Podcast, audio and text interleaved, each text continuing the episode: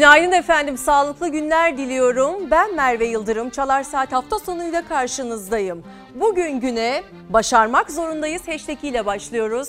Merve Yıldırım TV, Twitter ve Instagram'dan yazmaya başlayabilirsiniz. Hem gündeme yönelik e, eleştirilerinizi ya da yorumlarınızı hem de başarmak zorundayım dediğiniz her ne varsa bizlerle paylaşabilirsiniz. Bugün önemli bir gün 15'e dek öğrencilerimiz için evlerimizdeyiz ve tabii ki öğrenci arkadaşlarımıza başarılar diliyoruz bir kez daha.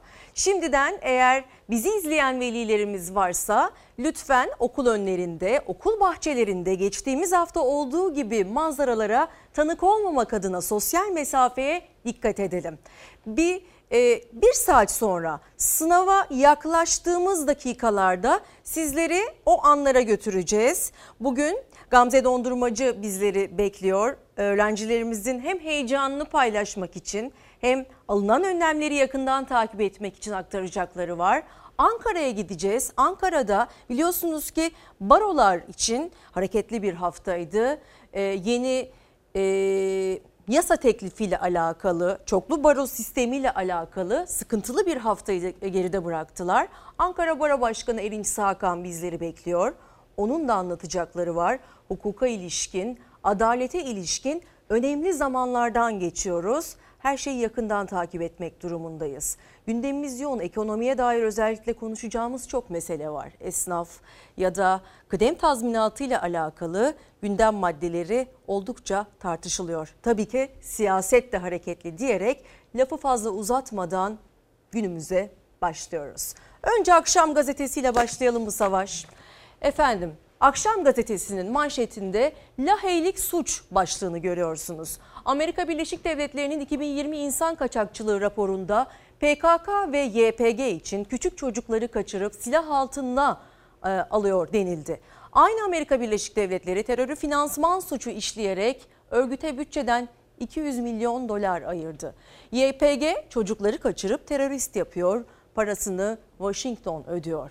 Dışişleri Bakanı Pompeo e, Pompeo'nun e, ön sözüyle yayınlanan raporda uluslararası suç tespiti olarak duyuruldu bu haber. YPG ve YPJ Suriye'nin kuzeyinde çok sayıda erkek ve kız çocuğunu üstlerde eğiterek çatışmalara yolluyor. İşte dünyanın ne yazık ki Türkiye'nin de e, makus talihi terör belasının ne kadar küçük yaşlardan eğitimlerinin başladığının bir göstergesi. Bunlar savaşmak üzere yetiştirilen çocuklar savaşmak üzere Sincar, Kandil ve Türkiye'deki merkezlere gönderildi.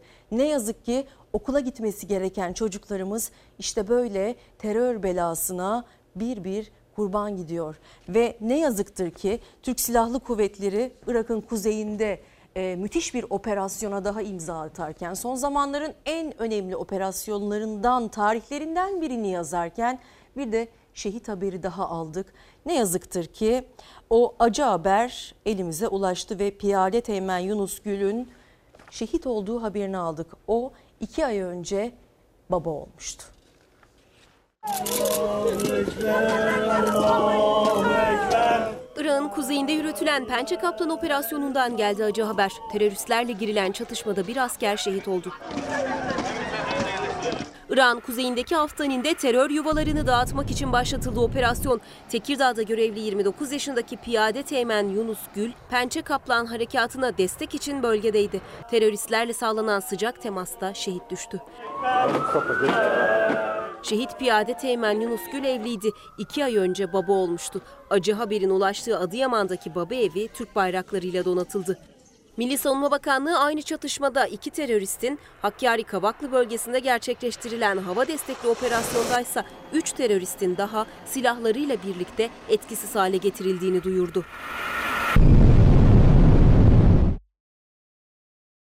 Tekrar başımız sağ olsun geride kalanlara Allah sabırlar versin. Yeni Birlik gazetesinden başka bir detay geliyor.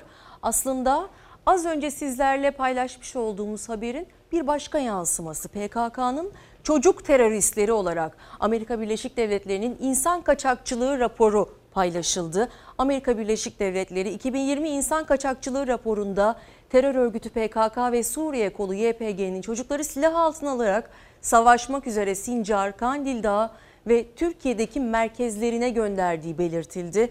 Ne kadar acıdır ki Amerika Birleşik Devletleri'nden YPG ve PKK'ya da, PKK'ya da 21 milyon dolar nakit destek sağlandı. Esad rejimiyle destekçilere yaptırım öngören Sezar Suriye e, Sivil Koruma Yasası'nın yürürlüğe girmesinin ardından Amerikalı yetkililer de terör örgütü YPG ve PKK'ya destek amaçlı 21 milyon dolar verdi. Efendim bu bilgiyi paylaştıktan sonra bir sıcak gelişme daha paylaşıyoruz. Bahçeli Evler Mimar Sinan Caddesi üzerinde bulunan bir binanın giriş katında patlama meydana geldi bu sabah. Sıcak bir gelişme ihbar üzerine sağlık, itfaiye ve polis ekipleri sevk edildi. Olay yerine itfaiye ekipleri yangına müdahale ediyor. Halen ve sebebi şu anda patlamanın belirlenmedi. Nerede kal? Çıkın dışarıya. Yukarıda insanlar var. Hemen grup attığın konuma gelsene. Hemen grup attığın konuma gel. İstanbul Bahçeli Evler'de sabaha karşı can pazarı yaşandı. Bir binanın giriş katındaki tekstil atölyesindeki patlama yürekleri ağza getirdi. Üç kişi yaralandı. Evet.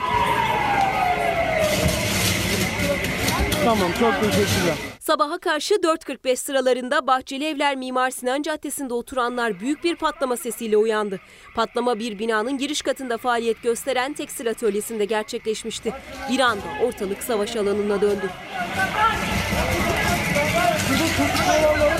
Hemen grup attığın konuma gelsene. Hemen Durumun bildirilmesi üzerine olay yerine sağlık, itfaiye ve polis ekipleri geldi. İçeride 3 işçi vardı. Sağlık ekipleri 3 yaralıyı kurtararak ambulanslarla hastaneye kaldırdı. Bu arada Bodrum katta çıkan yangın kısa sürede çevredeki diğer iş yerlerine de sıçradı. Patlama yaşanan binanın duvarlarında çatlaklar oluştu. Yan binaların ise camları kırıldı. Binadan yoğun dumanlar yükselirken ekiplerin olay yerindeki çalışma ve incelemeleri sürüyor. Neyse ki can kaybı haberi alınmadı. Biliyoruz ki yaralılar da bir an önce toparlansınlar. Efendim ne yazık ki Türkiye bu haftaya sel, hortum, su baskınları, depremlerle başladı. Birazdan özellikle depremlerle alakalı çarpıcı raporlara yer vereceğiz ama önce hava durumuyla başlayacağız. Tabii ki gözünüz gönlünüz açılsın istiyoruz. Bizim manzaramızla artık ezberlemiş olduğunuz Kazlıçeşme, Zeytinburnu, İstanbul'daki sahil manzaramızla sizleri baş başa bırakıyoruz. Güzel bir hava var bugün. Ee, her ne kadar 15'e dek sokağa çıkma kısıtlaması olsa da şu anda tek tük de olsa birkaç kişiyi görmemiz mümkün. Belki özel izinleri vardır. Belki de kaçak çıkmışlardır bilemiyoruz ama özür diliyorum. 9'da başlayacağı için yasak. Çok özür diliyorum. 20 dakikalık hakları kaldı şu andaki sokakları e, sokakta bulunan vatandaşların. Eğer 20 dakika içerisinde evlerine girmezlerse ceza alacaklar efendim. O yüzden lütfen dikkat edelim. Eğer dışarıda yakınlarınız varsa onları uyarmayı ihmal etmeyiniz. Saat 9'da yasak başlıyor. Cumartesi günü yani bugün itibariyle 15'e dek sokağa çıkma kısıtlaması var. Hava durumu demiştik. Ne yazık ki Bursa'da bir sel felaketi yaşadık ve 5 vatandaşımız hayatını kaybetti. 17 yaşında bir genç kadınsa kaybolmuştu. Ve güvenlik güçleri, arama kurtarma ekipleri günlerdir onu arıyordu. Sonunda buldular. Ne yazık ki cansız bedeniyle.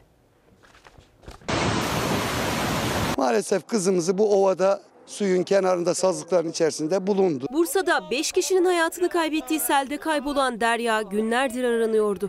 Genç kızın sele kapıldığı yerden 23 kilometre uzaklıkta dere yatağında cansız bedeni bulundu. Burası çünkü çok uzak bir nokta ama e, şükür ki bugün bulduk. Bursa'da 5 gün önce yaşandı afet. Kestel'de sel taş üstünde taş bırakmadı. Dereler taştı. 5 kişinin yaşamını yitirdiği felakette 17 yaşındaki Derya Bilen sele kapılıp kayboldu. Yağmur kenti terk etti, sular çekildi. Derya adım adım tüm bölgede arandı. Beşinci günün sonunda ekipler 23 kilometre uzakta bir dere kenarında Derya'nın cansız bedenine ulaştı. 16 kilometre yol kat ettik. Sabah 9'da girdik suya. E, 19.35 itibariyle de burada meftamızı bulduk. Afetin yaşandığı illerde sular çekildi. Sağanak yağmur yurdun büyük bölümünü terk etti. Ancak yine de su baskınlarına karşı dikkat etmekte fayda var.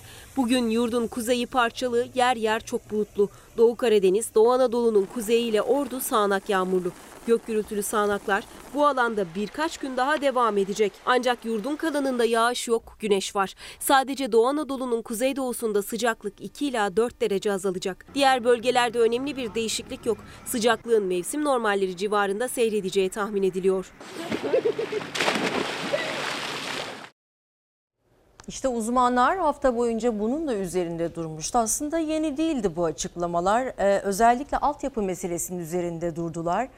Ee, toprakla buluşamadığı için yağmur ani taşkınlara ve sellere sebep oluyor. Yani aslında bu çarpık yapılaşmanın, yetersiz altyapının bir göstergesi. Seller, depremler aslında bir ölüm sebebi değil. Ama eğer yapımız, altyapımız e, uygun olmadığında bununla karşı karşıya kalmamız kaçınılmaz. Ve ne yazıktır ki yıllardır da bu betonlaşmanın önüne geçemedik. Yeşilden çok griye yatırım yapmanın göstergelerinden birini gözlemliyoruz efendim. Gazetelerle devam ediyoruz. Son Söz gazetesinden bir detay. Günün en önemli maddelerinden biri 2,5 milyon aday YKS yarışında. Şimdiden tekrar öğrencilerimize başarılar diliyoruz. Yüksek Öğretim Kurumları sınavı var bugün YKS. LYS yani liselere geçiş sınavında olduğu gibi koronavirüs salgını şartlarında yapılacak. Öğrenciler belli aralıklarla sınıflara alınacak. Maskelerle sınavlara girecekler ve tabii ki onları bekleyen aileleri de okul bahçelerine alınmayacak. Bir diğer gazetemiz Hürriyet. Hürriyet gazetesinden de yine öğrencilerimizle ilgili bu haberin detaylarını görüyoruz. Ancak Hürriyet gazetesinde başka bir e, taraftan bakılıyor. Bugün 15 şimdi geldi mi? Hayır diğer haber e, manşeti verelim önce. Neyse tamam bu kalsın. Efendim şöyle yapalım. YKS'yi neden ertelemedik? Dün e, Sayın Cumhurbaşkanı Erdoğan öğrencilerle gençlerin sorularını yanıtladı. İlerleyen dakikalarda göreceksiniz detay olarak ama YKS'ye girecek gençlerin sorularını yanıtlarken sınav tarihinin niçin ertelenmediğini de açıkladı Erdoğan. Yeni tarih belirsizliğe karşı bir tedbir olarak tespit edilmiştir dedi. Salgının kontrol altına alınmasıyla sınavın asıl tarihine en yakın zamanda yapılmasının daha doğru olacağı görüşü ortaya çıktı. Öğrencilerin gereksiz yere yaklaşık bir ay daha sınav stresi yaşamamalarının önüne geçildi dedi. Hürriyet'in manşetine de tekrar göz atabiliriz. Bugün 15 net yap sınavı kazan diyor Hürriyet gazetesi. Üniversite hayatı Üniversite hayatı için bugün 2 milyon 437 bin genç ilk adımını atıyor. Temel yeterlilik sınavı TYT'ye girecek adaylar için en kritik e, kritik eşik 15 net. Bugünkü sınavda 120 soruda 15 net yapan üniversitenin kapısını aralayacak ve tabii ki zor bir sınav olacak. Nuran Çakmakçı onlar için bu yazıyı kaleme aldı bugün eğitim yazarı. Ee, onlar için tabii ki stres altında bir sınav olacak. Tarihte hiç görülmemiş şekilde girecekler. Hem e, sosyal mesafe kurallarıyla o stres altında hem de koronavirüs sürecinde uzaktan eğitime devam eden öğrencilerimiz için biraz zorlu geçecek. Ama en azından erkenden salonların önünde hazır olmak daha e, sakin yapacaktır sizleri sevgili öğrenciler. Tahmin ediyorum ki kiminiz yola çıkmıştır, kiminiz çıkmak üzeredir. Lütfen sakin olalım. Velilere bu noktada bence çok önemli bir iş düşüyor. Özellikle onların çocuklardan, gençlerden, öğrencilerden daha panik olduğu zamanlar da olur. Sınav dönemlerinde aslında hepimizin yaşadığı bir problemdir. Veliler lütfen öğrencilerden daha sakin olun, daha seri kanlı olunuz ve onlara heyecanınızı lütfen yansıtmayınız. Tabii ki her anne baba e, çocuğunun güzel okulları kazanmasını, iyi başarıları imza atmasını ister. Lütfen heyecanınızı yansıtmamak için kendinizi kontrol altında tutun ve lütfen okul bahçelerinde, okul çevrelerinde sosyal mesafe kuralını bozmayın. Geçtiğimiz hafta risk altında kalmıştınız ve tabii ki bu risk bize ilerleyen zamanlarda uzmanların dediğine göre yeni vaka sayılarıyla dönebilir efendim. Peki o zaman 2,5 milyon üniversite adayı için ne gibi hazırlıklar yapıldı? Sıkı tedbirler alındı dedik ve 81 ilde belirli saatlerde kısıtlamalar olacak dedik. Bodrum hariç yazlıkçılara ve tatilcilere nedense kısıtlama yapılmadı. Fazla yanaşma yavrum. Bilim Kurulu ve Sağlık Bakanlığımızın önerileri doğrultusunda tüm önlemleri alıyoruz. ÖSYM yayınladığı video ile YKS'ye hazırız dedi. Tedbirlerle, kısıtlamalar ile salgın sürecinin en geniş katılımlı sınavı yapılacak hafta sonu. Maske ve sosyal mesafeye dikkat ederek adaylar salondaki yerini alacak. Cumartesi ve pazar günü üniversite sınavı nedeniyle belirli saatlerde sokağa çıkma yasağı uygulanacak. YKS sınavının gerçekleşeceği hafta sonu günlerinde sokağa çıkma kısıtlaması uygulanacak Türkiye genelinde. Cumartesi günü sabah 9.30'dan öğlen 15'e kadar sokağa çıkmak yasak olacak. Pazar günü ise sabah 9.30'da başlayacak kısıtlama akşam saat 18.30'a kadar sokağa çıkma kısıtlaması uygulanacak. Gerekçe ise aslında kalabalıkları engellemek. Yani Covid-19'un bulaş riskini zaten aileler ve sınava girecek öğrenciler dışarıda olacağı için daha fazla kalabalığın önüne geçebilmek. Mesafeyi ayarlayalım diye duymuyor musunuz beni? okul girişlerindeki yığılmalarda ailelerin etkili olduğunu biliyorsunuz. Sınav merkezinin biraz uzağında beklemelerini, gruplar oluşturmamalarını rica ediyoruz. Liselere giriş sınavındaki bu kalabalık görüntüler büyük endişe yaratmıştı. Benzeri üniversite sınavında da yaşanmasın diye Sağlık Bakanı Fahrettin Koca'dan sonra ÖSYM Başkanı Halis Aygün de sosyal medyadan bir kez daha uyardı. Okul bahçeleri girişinde ve önünde kümelenmenin önlenmesi için ailelerin adayları bıraktıktan sonra beklememeleri ve bu alanlardan ayrılmaları önem arz etmektedir. Sosyal mesafe kuralına uyun. LGS'deki gibi maskeyle ve dezenfektanla girilebilecek sınava hem içeri girerken hem de oturma düzeninde sosyal mesafeye dikkat edilecek.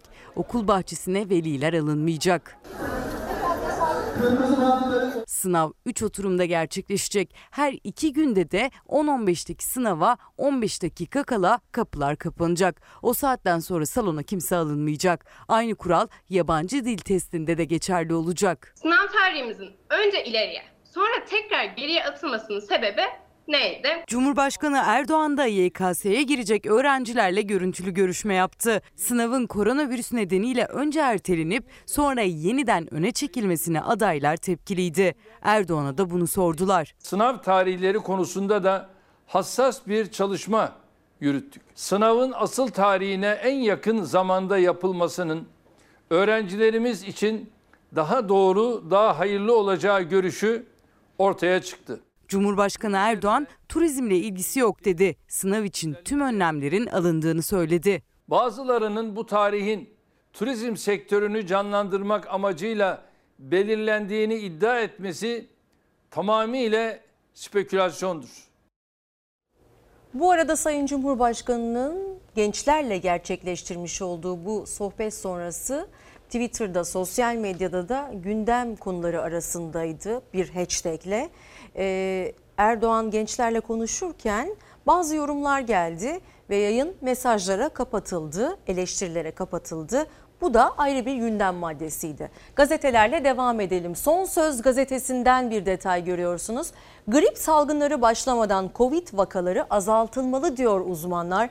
Özellikle bilim kurulu üyelerinden gelen bir açıklama. Sağlık Bakanlığı Bilim Kurulu üyesi ve enfeksiyon hastalıkları ve klinik mikrobiyoloji uzmanı Profesör Doktor Recep Öztürk yaşlılar ve kronik hastalığı olanlarda gripte ölümcül olabiliyor dedi. Covid vakalarını o zamana kadar anlamlı şekilde azaltmalıyız ki sağlık sistemimiz hastalarımıza bugün olduğu gibi nitelikli ve yığılma olmadan kaliteli bir hizmet verebilsin. İkisi de birbirine benzeyen öldürücü iki hastalık. Yani iki hastalığın üst, üst, üst üste gelmesinin riski artıracağını söylüyor bilim kurulu üyeleri, bilim insanlarımız. Bir diğer gazete Doğru Haber gazetesi. Doğru Haber gazetesinde de ee, yine e, bir detay görüyorsunuz. Az önce de aslında e, sizinle bu haberi başlık halinde paylaştım. Tüm Türkiye'de sokağa çıkma kısıtlaması var Muğla hariç. Virüs tatil dinlemez diyor gazete.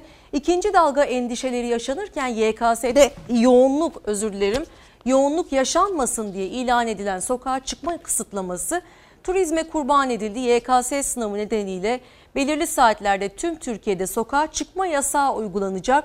Muğla hariç virüs tehdidi sürerken Bu kısıtlamadan Muğla'daki tatilcilerin muaf tutulması kamuoyunda tepkilere sebep oldu.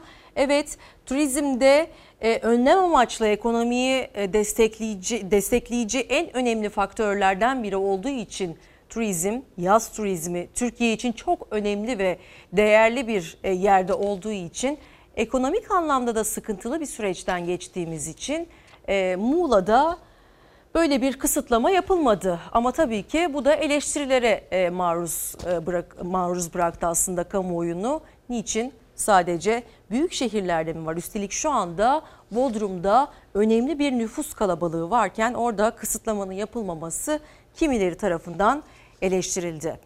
Şimdi efendim bilim kurulu Haziran ayı için aslında günlük vaka sayısının 500'e 500 altına düşmesini öngörmüştü. Lakin 500'ün altına düşmemekle birlikte vaka sayıları binin üzerine çıktı. Ne yazıktır ki yoğun bakımdaki hasta sayısı da yükseliyor. Durumun genel tablosuna bakacağız şimdi. Türkiye'deki koronavirüs tablosunda işte son rakamlar. Bugün eğer kurallara tam uysaydık, hiç ara vermeden yeni normale geçişimizi çok güzel bir şekilde yapsaydık, tam uyumla yapsaydık bugün rakamlar çok daha aşağılara olacaktı. Muhtemelen projeksiyonlarda 500'ün altını gösteriyordu. Belirtisiz vakaların bu kadar yüksek oranda olacağı düşünülmedi. Haziran sonu için bilim kurulunun beklentisi günlük 500 yeni vakaydı ama Sağlık Bakanlığı'nın açıkladığı son tabloda vaka sayısı 1396. 1492 kişiye daha koronavirüs teşhisi konuldu. 24 saatte 19 kişi hayatını kaybetti. Fiziki mesafenin ihlal edilmemesi gereken hususlar gördük. Bu hemen yansıdı hastalığa 1600'lü rakamlara tekrar bir %50'lik hatta daha fazla artışlarla karşılaştık. Bilim Kurulu üyesi Profesör Doktor Recep Öztürk'e göre vaka sayısındaki ani artışın sebebi tedbirlere uyulmaması. Beklentilerin tutmamasının sebebi ise Enfeksiyon Hastalıkları Derneği Başkanı Profesör Doktor Mehmet Ceyhan'a göre belirti göstermeyen vakalar. Belirtisiz vakaların belirti o gösteren vakaların çok üzerinde sayıda olduğu anlaşıldı ve şu anda en az ortaya çıkan pozitif vakaların yarısının bu belirtisiz kişilerden kaynaklandığı anlaşıldı. Yeni vakaların arasında ilk kez bir milletvekili de var. HDP'li bir vekilde virüs tespit edildi. Meclisteki önlemler iyice artırıldı. Beşiktaş'ın iki futbolcusuna da koronavirüs teşhisi konuldu. Sağlık Bakanı Fahrettin Koca son verileri paylaştığı mesajında yoğun bakım ve entübe sayısındaki artışa dikkat çekti. Bu da gene beklenen bir şey. 65 yaş üzerini biz herhangi bir tedbir almadan dışarıya çıkardık. Şimdi bu e, insanlar tabii hiçbiri neredeyse bağışık değildi. Çünkü aylardır ev, evlerindelerdi. Ve bunlar birdenbire virüsü taşıyabilen genç insanlarla bir araya geldi ve temas ettiler. Ve dolayısıyla yavaş yavaş bunlar hastalanmaya başladı. E artık biliniyor ki genç nüfus kadar hafif seyretmiyor bunlar. Türkiye'de yeni normale geçiyoruz denmesine rağmen bu biraz yanlış anlaşıldı. Kurallar tam istenildiği gibi uygulamadı ve arttı. Hızla gevşetilen tedbirler, uyulmayan kurallar, hala sokaklarda salgın yokmuş gibi görüntüler kaydediliyor. İstanbul'un en işlek yerlerinde İstiklal Caddesi ve Maçka Parkı'nda mesafe ve maske kuralı unutuldu. Esenyurt'ta minibüsler yine tıklım tıklımdı. Bir yandan özel seferle İran'dan Türkiye'ye oturma ve çalışma izinleri olanlar getirilirken internet kafelerinde 1 Temmuz'da açılacağı duyuruldu. Uzmanlar ise yeni bir grip salgını başlamadan koronavirüsün kontrol altına alınması gerektiğini söylüyor. Covid-19'u çok anlamlı şekilde azaltmalıyız ki o dönemde sağlık sistemimiz hastalara bugün olduğu gibi nitelikli, yığılma olmadan bir hizmet verebilsin. Maske ve mesafe kurallarına daha çok dikkat etmesi lazım. Çünkü risk bundan bir ay öncesine göre çok daha yüksek. Uzmanlar endişeli ama güzel haberler de var. Dünyada ilk kez Diyarbakır'da Gazi Yaşargil Eğitim ve Araştırma Hastanesi'nde Türk ışın tedavisi koronavirüs tedavisi için uygulandı. Profesör Doktor Hikmet Selçuk Gedik koordinasyonundaki ekip tarafından 46 yaşındaki bir yoğun bakım hastasına uygulanan tedavi sonuç verdi. Şu anda durumum çok güzel, harika gözüküyorum. Yani herhangi bir ağrı, bir sızı falan çekmedim. Türk ışın tedavisi yeni bir inovasyon yöntemiydi. Biz hem damar içine hem de solunum yollarına ultraviyoleci ışın tedavisini bir fiber optik kateterle uygulayarak bu tedaviyi gerçekleştirdik. Hastanın işlem sonrasında tüm PCR numuneleri üçü de birden negatif çıktı. Türk ışını adı verilen tedavi akciğerlere ve kan dolaşımına ultraviyole ışın tedavisini içeriyor. Bu arada önemli bir araştırma daha yapıldı. Oxford Üniversitesi koronavirüs tedbirlerinin hafifletilmesiyle vaka sayılarındaki artış arasındaki ilişkiyi araştırdı. Ve bu analize göre Almanya ve İran'ın da aralarında bulunduğu 10 ülkenin ikinci dalga riski altında bulunduğu sıralandı. Türkiye'nin de aralarında bulunduğu 11 ülke ise vaka artış hızında ciddi oranda yükselmeyen ülkeler olarak sınıflandırıldı. Tabii ki bu bizi rahatlatmasın. Ancak diğer ülkelere göre Avrupa, Amerika gibi ülkelere göre aslında artışların daha ağır seyrettiğinin de bir göstergesi efendim. Bu bilgiyi de sizlerle paylaşmış olalım. Ama önemli olan tabii ki biz kendi sınırlarımız içerisindeki önemli bilim insanlarının sözlerine kulak vermek, Sağlık Bakanlığı'nın sözlerine kulak vermek ne yazıktır ki 500'ün altına düşmek için uğraşırken binin üzerine çıktı vaka sayısı. Artış ciddi anlamda dikkat çekici. O yüzden lütfen tedbirlere uyalım. Maskesiz sokağa adımımızı atmayalım ve mümkün olduğu kadar az çıkalım dışarıya. Özellikle sosyal mesafe kuralında önemli bir yol kat etmişken lütfen bu kuralı da ihlal etmeyelim. Hepimiz için, başkalarının sağlığı için, sevdiklerimiz için eğer kendinizi düşünmüyorsanız bile sevdikleriniz için bu tedbirlere uymak durumundasınız efendim. Ellerimizde sık sık yıkamayı eğer yıkayamıyorsak da kolonya ve dezenfektan kullanmayı da ihmal etmiyoruz. Sanayi ve Teknoloji Bakanı Mustafa Varank, Covid-19'la mücadelede tüm dünyada girilen ilaç ve aşı geliştirme yarışı ile ilgili önemli açıklamalarda bulundu. TÜBİTAK çatısı altında kurulan Covid-19 platformunda geliştirilen projeleri ve Türkiye'nin bu yarıştaki yerini ve önemini anlattı. Biliyorsunuz TÜBİTAK çatısı altında kurduğumuz Covid-19 Türkiye platformunda 17 farklı proje yürütüyoruz. Bunların 8'i aşı, 9'u ilaç geliştirme projeleri. Gururla ifade edebilirim ki yürütülen bu projelerde yurt dışında yapılan çalışmalardan aslında hiçbir eksiğimiz yok. Bilakis fazlamız yani hiçbir yerde denenmeyen yenilikçi yöntemlerimiz de var. Evet bu bir bilimsel yarış. Bu yarışın kazananını zamanla göreceğiz. Ama Türkiye gerek aşı gerekse ilaç alanında virüsle en iyi şekilde savaşan ve bir çözüm bulmaya yaklaşan ve bu alanda dünyada fark oluşturabilecek ülkelerden bir tanesi. Sabah bir sıcak gelişmeyle, sıcak haberle başlamıştık. Son dakika gelişmesiydi. Bahçeli Evler'de bir patlama gerçekleşmişti. Can kaybının olmadığı e, haberini aldık ilk dakikalarda. Ancak İstanbul Valiliği bir vatandaşın, yabancı uyruklu bir vatandaşın hayatını yitirdiğini açıkladı. Bu bilgiyi de paylaşmış olalım efendim. Şimdi devam ediyoruz. Önemli bir haberle aslında gurur verici bir haber olduğunu düşünmekteyim. Fatih Sultan Mehmet'in tablosunu İstanbul Büyükşehir Belediyesi satın aldı. İşte eser. Aslında bu eser e, o kadar önemli ki yani açıp e, bir kez daha bir kez daha bu eserin nasıl bir nitelik e, taşıdığını incelemek gerekiyor. E, Fatih Sultan Mehmet hayattayken yapılan üç tablodan biri ve İstanbul Büyükşehir Belediyesi bu tabloyu Londra'daki müzayedede satın aldı ve artık İstanbul'un bu önemli eser aslında ait olduğu yere yeniden döndü. Tabii ki eleştirilere maruz kaldı İstanbul Büyükşehir Belediyesi Başkanı Ekrem İmamoğlu.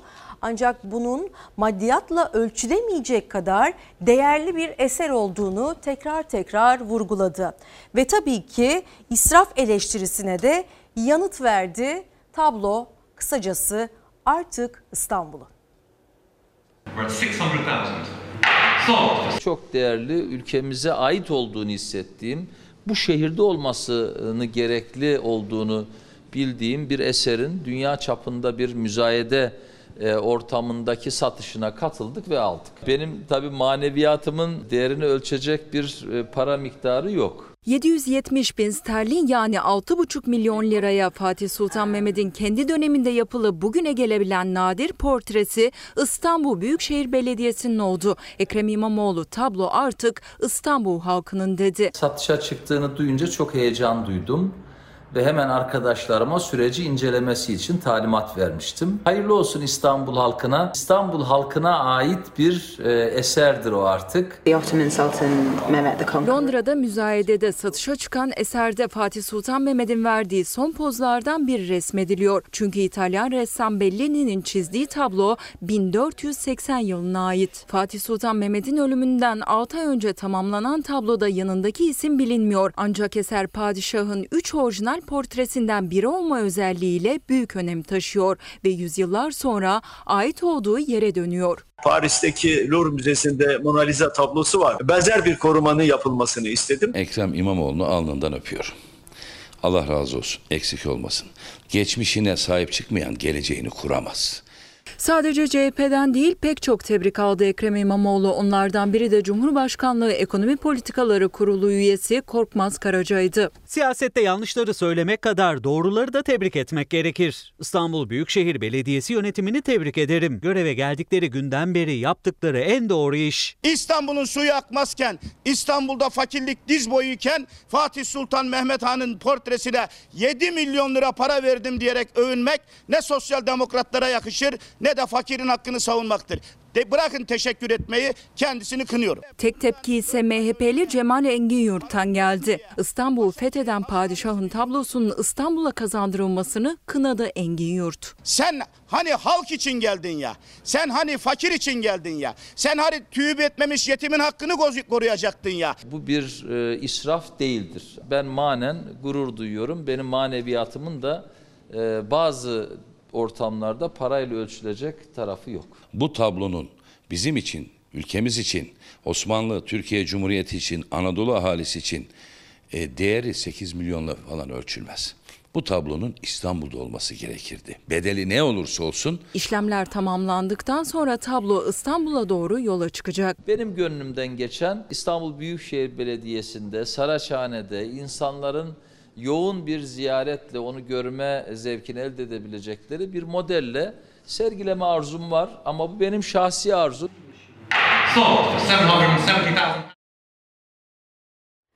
E tabi e, aynı zamanda israf tartışmaları gündem maddelerimizin hep ilk sıralarında e, biliyorsunuz ki.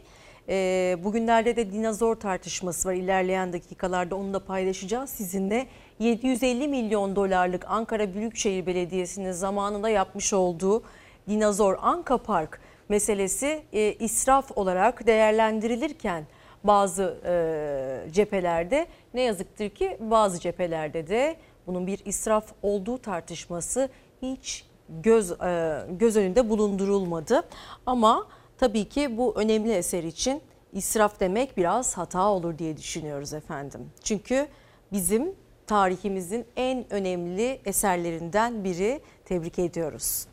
Şimdi biraz siyaset diyelim. Bülent Arınç katıldığı bir programda çarpıcı açıklamalarda bulundu. Başlıklar halinde göreceksiniz aslında o açıklamaları ama önce Cumhurbaşkanı Erdoğan AK Parti ve yeni kurulan partilerle de ilgili yaptığı çarpıcı değerlendirmelere göz atıyoruz. Bülent Arınç AK Parti'nin önemli isimlerinden ve o AK Parti'den ayrılıp yeni parti kuran Ahmet Davutoğlu, Ali Babacan gibi isimlere yönelik Cumhurbaşkanı'nın ihanet sözlerine karşı çıktı.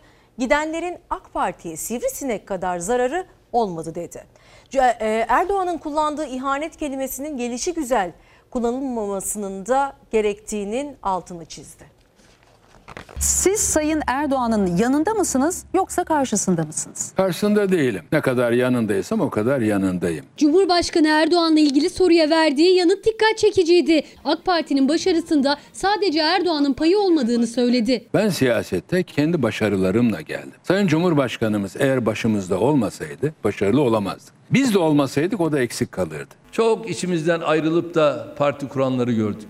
Şu anda sorsam adını sanını bilmezsiniz. Aramızdan çıkıp gidenler oldu, olabilir. Türkiye, bütün dünya bunu yaşamıştır. Bu işin doğasında var. AK Parti'den ayrılarak yeni partiler kuran eski Başbakan Ahmet Davutoğlu ve eski Başbakan Yardımcısı Ali Babacan da soruldu Arınç'a. Erdoğan'a ihanet mi ettiler diye. Çünkü Cumhurbaşkanı iki ismi ihanet içinde olmakla suçlamıştı. Bu tür ihanetlerin içerisinde olanlar bu işin bedelini de ağır öderler. Buna hain diyenler aslında bu partilerin kurulmasına giden süreçte sürekli bu tür çirkin sözlerle ve yaklaşımlarla bu insanları partiden uzaklaştırmaya çalışanlardır. İhanet kelimesi öyle gelişi güzel kullanılmaz. Arınç geçmişte AK Parti'den ayrılarak parti kuran isimleri hatırlattı. Başarılı olamadılar dedi ama Babacan ve Davutoğlu'na ayrı bir parantez açtı. Hiçbirisinin sivrisinek ısırığı kadar AK Parti'ye zararı olmadı. Şimdi farklı. Şimdi iki tane AK Parti'de başbakanlık yapmış, başbakan yardımcılığı yapmış,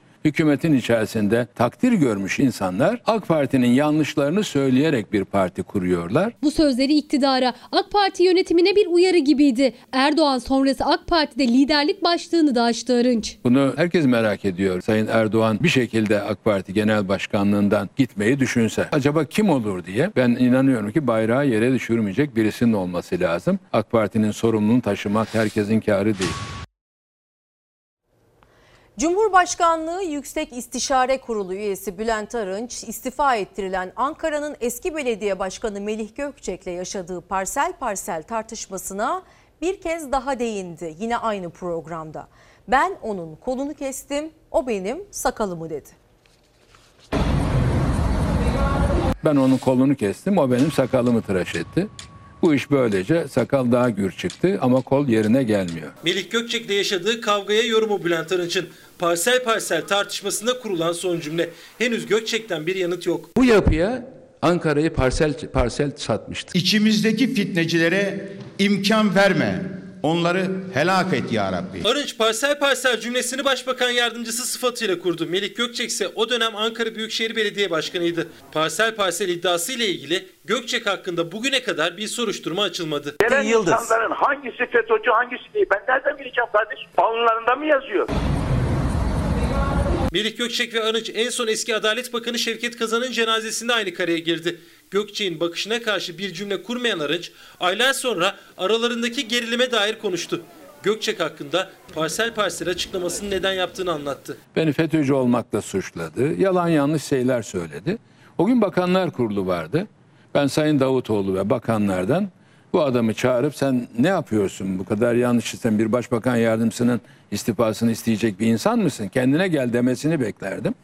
Onlardan böyle bir şey gelmeyince ciddi bir iş yapmak lazım dedim ve kendisiyle ilgili kanaatlarımı söyledim. Ankara'yı parsel parsel satmıştı. Bülent Arınç'ın yeni kurduğu cümleler tartışmayı alevlendirecek gibi. Onun iftiraları sebebiyle benim damadım, kızım ve torunlarımı perişan etti. Ben onun kolunu kestim, o benim sakalımı tıraş etti. Bu iş böylece sakal daha gür çıktı ama kol yerine gelmiyor. FETÖ'cü müsünüz? Değil. Bu bana yapılabilecek en kötü bir iftira olur. Bunların karanlık yüzlerini maalesef çoğumuz göremedik. Masum değiliz hiçbirimiz. Doğru, masum değiller. Bu da bir itiraftır, ikrardır. Peki bu vebalin, bu günahın bir bedeli olmayacak mı? Türkçe olimpiyatlarında ne konuştuysam konuştum. Hiçbirisini inkar etmem. Benim söylediğim sözleri Binali Yıldırım da söyledi. Sayın Recep Tayyip Erdoğan da söyledi. Eğer bizi aldatmışlarsa, bizi yanıltmışlarsa bu suç bizim değil. Bülent Arınç geçmişte FETÖ ve liderine yönelik övgü dolu sözleri sadece kendisinin dile getirmediğinin altını çizdi. FETÖ üyeliği suçlamasıyla yargılanan ve dosyası istinaf mahkemesi aşamasında olan damadı Ekrem Yeter'le ilgili de konuştu Arınç. Yargıya inanmak zorundayız. Başka ikinci bir yargımız yok. Ve Ankara'da Peki hakimler efendim. var. Şimdi efendim bir kez daha hashtagimizi hatırlatalım. Başarmak zorundayız diyerek güne başladık. Öğrencilerimizden yola çıktık aslında. E, Birazdan sınav için yerlerini alacaklar. Şimdi kısa bir ara veriyoruz. O arada hem gündeme yönelik yorumlarınızı bizlerle paylaşabilirsiniz. Özellikle ikinci blokta yer vermeye gayret edeceğiz mesajlarınıza. Merve İldirim TV, Twitter ve Instagram'dan yazınız diyorum. E, ikinci blokta hem liselerin önünde olacağız. Muhabir arkadaşımız bizi orada bekliyor. Hem de e, Barolar Birliği Başkanı, Ankara Barolar Birliği Başkanı Erinç Sakan'a bağlanacağız. Özellikle derin bir hukuki süreçten geçen Türkiye'nin geçtiğimiz haftanın en önemli gündem maddelerinden biri olan e, baro tartışmasının üzerinde duracağız. Tabii bunun dışında ekonomiye de göz atacağız. Ama dediğimiz gibi bir kahve molası bu. Kahvenizi ya da çayınızı hazırlayın ve burada yeniden buluşalım. Efendim başarmak zorundayız hashtag ile güne başladık. Bugün 15'e dek sokağa çıkma kısıtlaması var. Saatler yaklaştıkça aslında öğrencilerin de şu dakikalarda velilerin de heyecanı artıyor diyebiliriz. Birazdan sizleri e, Halil Rıfat Paşa Mesleki ve Teknik Anadolu Lisesi'ne götüreceğiz. Şişli'de Gamze Dondurmacı ve Ömür Dikme bizleri bekliyor ama öncesinde bir iki manşete daha göz atmak istiyoruz. Bir gün gazetesinden eğitime istinaden bir haber paylaşıyoruz. Eğitim sisteminde mühendislik hatası diyor gazete. Her ile üniversite rüyası e, kabusa döndü. Mühendislik okuyanlar arasında ciddi fark oluştu.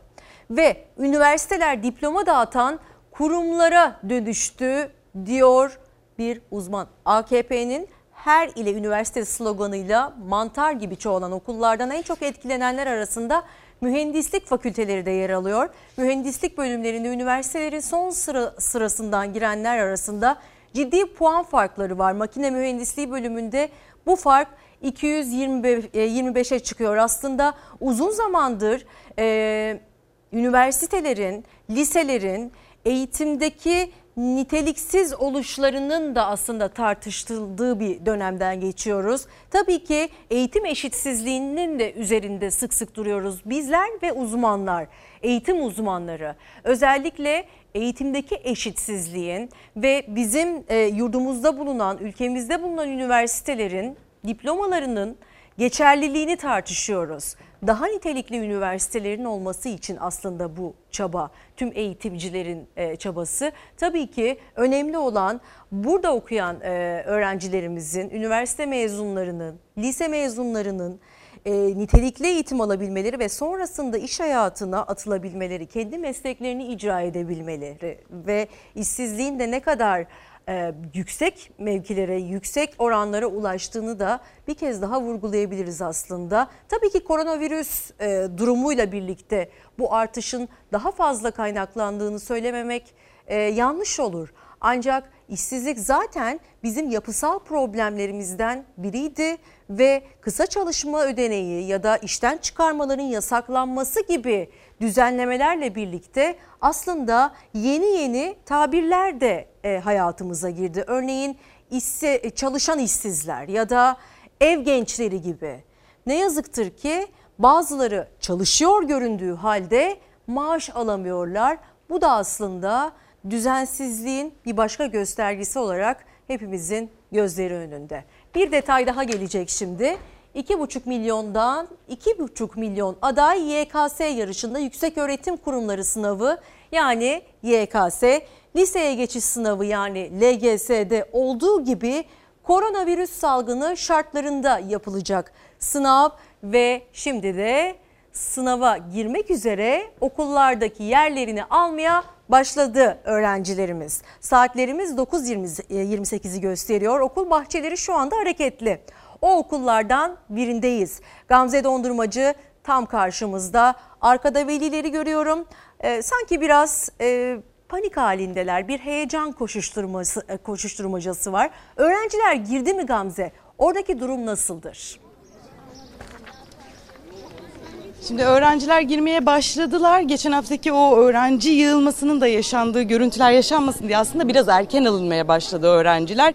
Sıraya sokuluyorlar. Yine sosyal mesafe gözetilerek içeriye alınıyorlar. Hepsinin yüzlerinde maskeleri var. Maskeleriyle beraber geliyorlar. Aileler de tabii kapının önünde heyecanlı. Çünkü sınava çok kısa bir süre kaldı ve 15 dakika kala sınava kapılar kapanacak. Hiç kimse içeriye alınmayacak. Türkiye genelindeki koronavirüs sürecindeki en geniş kapsamlı sınav olacak YKS sınavı aslında. 2,5 milyona yakın aday bu sınava katılacak, girmiş olacak. Tabi geçen hafta yaşanan LGS'deki görüntüler, o yığılmalar yaşanmasın diye peş peşe uyarılar geldi. Hem Sağlık Bakanı hem ÖSYM Başkanı ailelerden rica etti. Lütfen kapıların önünde yığılma yaşatmayın, yaratmayın dedi. Ama buna uymak yine pek de mümkün olmadı. Daha sınav başlamadan bile öğrenciler içeri alındı ama ailelerin kapıdaki bekleyişleri şimdiden devam ediyor. Sosyal mesafeye uyulması da pek mümkün olmadı. Yine tabii ilerleyen saatleri de gözlemlemek gerekecek. Veliler kapıların önünde, kapıların yakınlarında yine e, bir aradalar, yan yanalar. E, bu kurala uymak gerçekten riayet etmek pek mümkün olmadı. Adaylar için de zor olan aslında sınava maskeyle giriyor olmak. Hem stres hem de maskeyle sınav sürecini idare etmek biraz zor olacağı için bu yıl sadece bu yıl için ekstra 30 dakikalık bir süre tanındı. 165 dakika sürecek YKS sınavı 3 oturumda gerçekleşecek. Sınav bu ilk oturumu olacak. Pazar günü de ikinci ve üçüncü oturumları gerçekleştirecek. Gün boyu sınav süresi devam ederken sokağa çıkma kısıtlaması olacak. Cumartesi günü 9.30'la 15'e kadar sokağa çıkmak yasak olacak. Pazar günü ise bu süre 9.30'da başlayacak. 18.30'a kadar devam edecek. Çünkü yarın iki oturum halinde gerçekleşecek sınav. Bu süre zarfı içerisinde sokağa çıkmak yasak olacak. Öğrencilerin ve adayların oluşturacağı kalabalıkların yanında daha fazla kalabalık oluşmaması için bu tedbir alındı.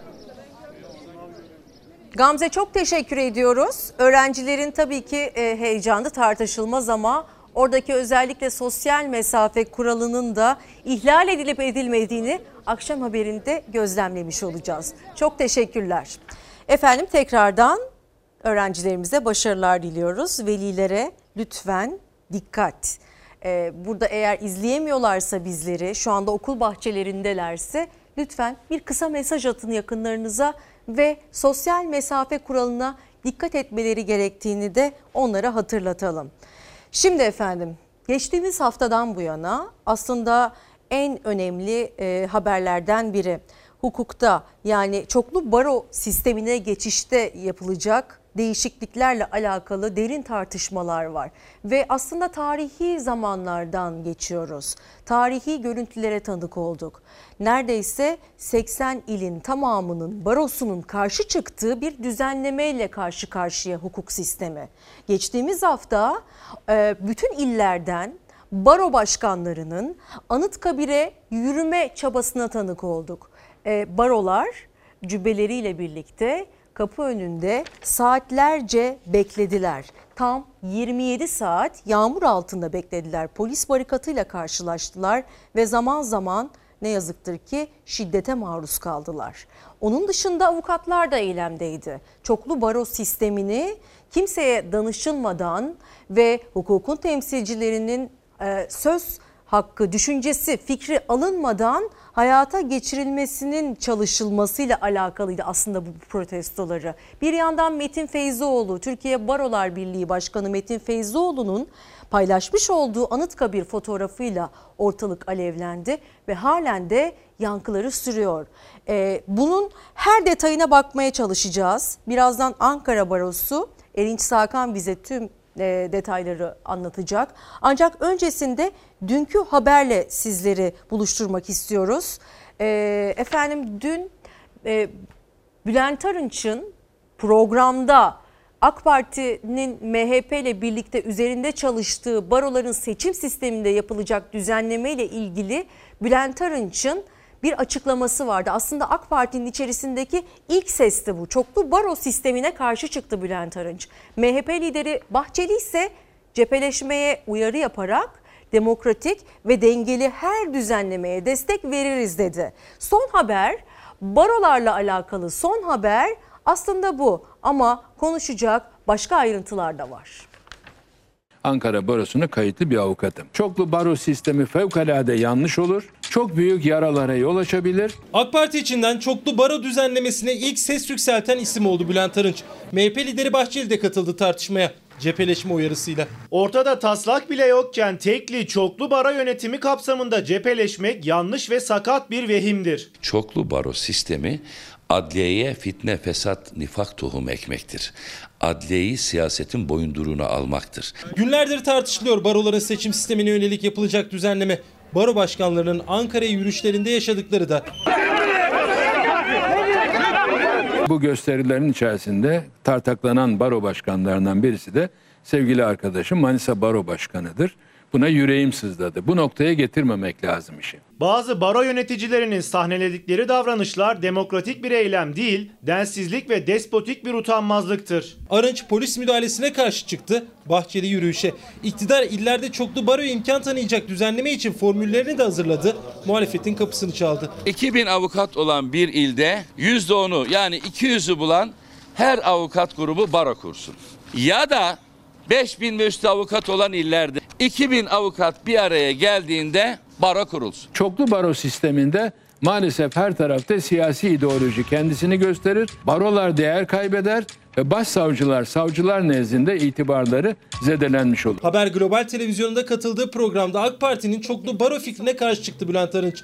Barolarla birlikte CHP, İyi Parti, HDP de çoklu baroya hayır diyor. Baroları teslim almaya kalkan bir yönetimin Türk demokrasisini askıya almak gibi bir niyeti var demektir. Barolara tavsiyem şudur. Siyasallaşmadan bir an önce vazgeçmeleri gerekir. Bu gayrimilli ve gayri ahlaki yapı milletimizin tertemiz iradesinden gücünü alan saygın milletvekilleri eliyle değiştirilmelidir. Milliyetçi Hareket Partisi yapılacak her demokratik ve dengeli çalışmaya mutlaka destek verecek, arkasında duracaktır. MHP, baroların seçim sisteminde bir düzenleme yapılmasına karşı değil ama MHP lideri Bahçeli olası düzenleme için demokratik ve dengeli olmalı dedi. Tüm bu tartışmalarla birlikte aslında mecliste yargı bağımsızlığı tartışmaları da gündemdeydi bu hafta. Aslında her konuyu sevgili Erinç Sağkan'a danışmamız gerekiyor. Ankara Baro Başkanı Erinç Bey günaydın. Ee, Ankara Büro'da karşımızdasınız. Günaydın. Ee, önemli bir haftaydı Günaydın. sizin İyi yayınlar için. diliyorum. Çok teşekkür ediyoruz. Çok önemli bir haftaydı ve Türkiye tarihinde aslında görülmemiş bir yürüyüştü. Ee, o yürüyüşün detaylarını ve yankılarını hafta boyunca takip ettik ama en başta şunu sormak istiyorum. Ee, yargı ve çoklu baro sistemiyle alakalı e, iktidar muhalefete bir paket götürdü. Üç farklı sistemden bahsediliyor ve bu taslak ortada var mı yok mu bunu bilemiyoruz. Ama sosyal medyada özellikle bir taslak adı altında dosya çıkıyor karşımıza. En başta bunun net olarak varlığı yokluğu e, ortada mı onu sormak istiyorum. Bir ikincisi e, Adalet Bakanlığı ile görüşebildiniz mi? Ya da Metin Feyzoğlu'yla yeniden diyalog kurabildiniz mi? Bu gibi soruların hepsine e, yanıt vereceğinizi umuyoruz. Ee, teşekkür ediyorum ben tekrar e, günaydın ve iyi yayınlar diliyorum. Ee, şimdi tabii bir e, şunu biliyoruz birincisi siyasal iktidarın e, şu anda muhalefet partileriyle bu taslakla ilgili bazı görüşmeleri başlattığını geçen hafta itibariyle e, biliyoruz ve bu genel olarak da çoklu baro noktasında bir e, kanaatin oluştuğunu ve bu noktadaki görüşlerin paylaşıldığını anlıyoruz. E, bir diğeri de e, bu noktadan sonra da delege yapısının değiştirilmesi, baroların delege yapılarının Türkiye Barolar Birliği'ni seçme noktasında oy kullanan delege yapılarının değiştirilmesi noktasında bir e, görüş var. Tabi sunulan bir yazılı e, taslak, tasarı adı altında herhangi bir hazırlık yapılmamış, sunulmamış partilere. Fakat dün itibariyle de sosyal medyaya, dün akşam itibariyle düşen bir metin var ve bu metin aslında AK Parti'nin diğer partilerle görüştüğünü ifade ettiği e, unsurları içerisinde barındıran bir e, metin. E, fakat doğrulatabildiğimiz bir metinde değil bu aşama itibariyle. Ancak konuşulanlarla örtüşe, örtüşen bir metin olduğunu ifade edebilirim. Burada çoklu baro için birden fazla, birden farklı yöntemler önerilmiş. İşte %10'un bulunması halinde her ilde e, çoklu baro olması e, yahut 2000'den fazla avukatı olan yerlerde %10'la e, baro kurulması veyahut 5000 üyeden fazla üyesi olan barolarda e, 2000 üyeyi bulanın kendi barosunu oluşturması şeklinde bana göre çok tehlikeli.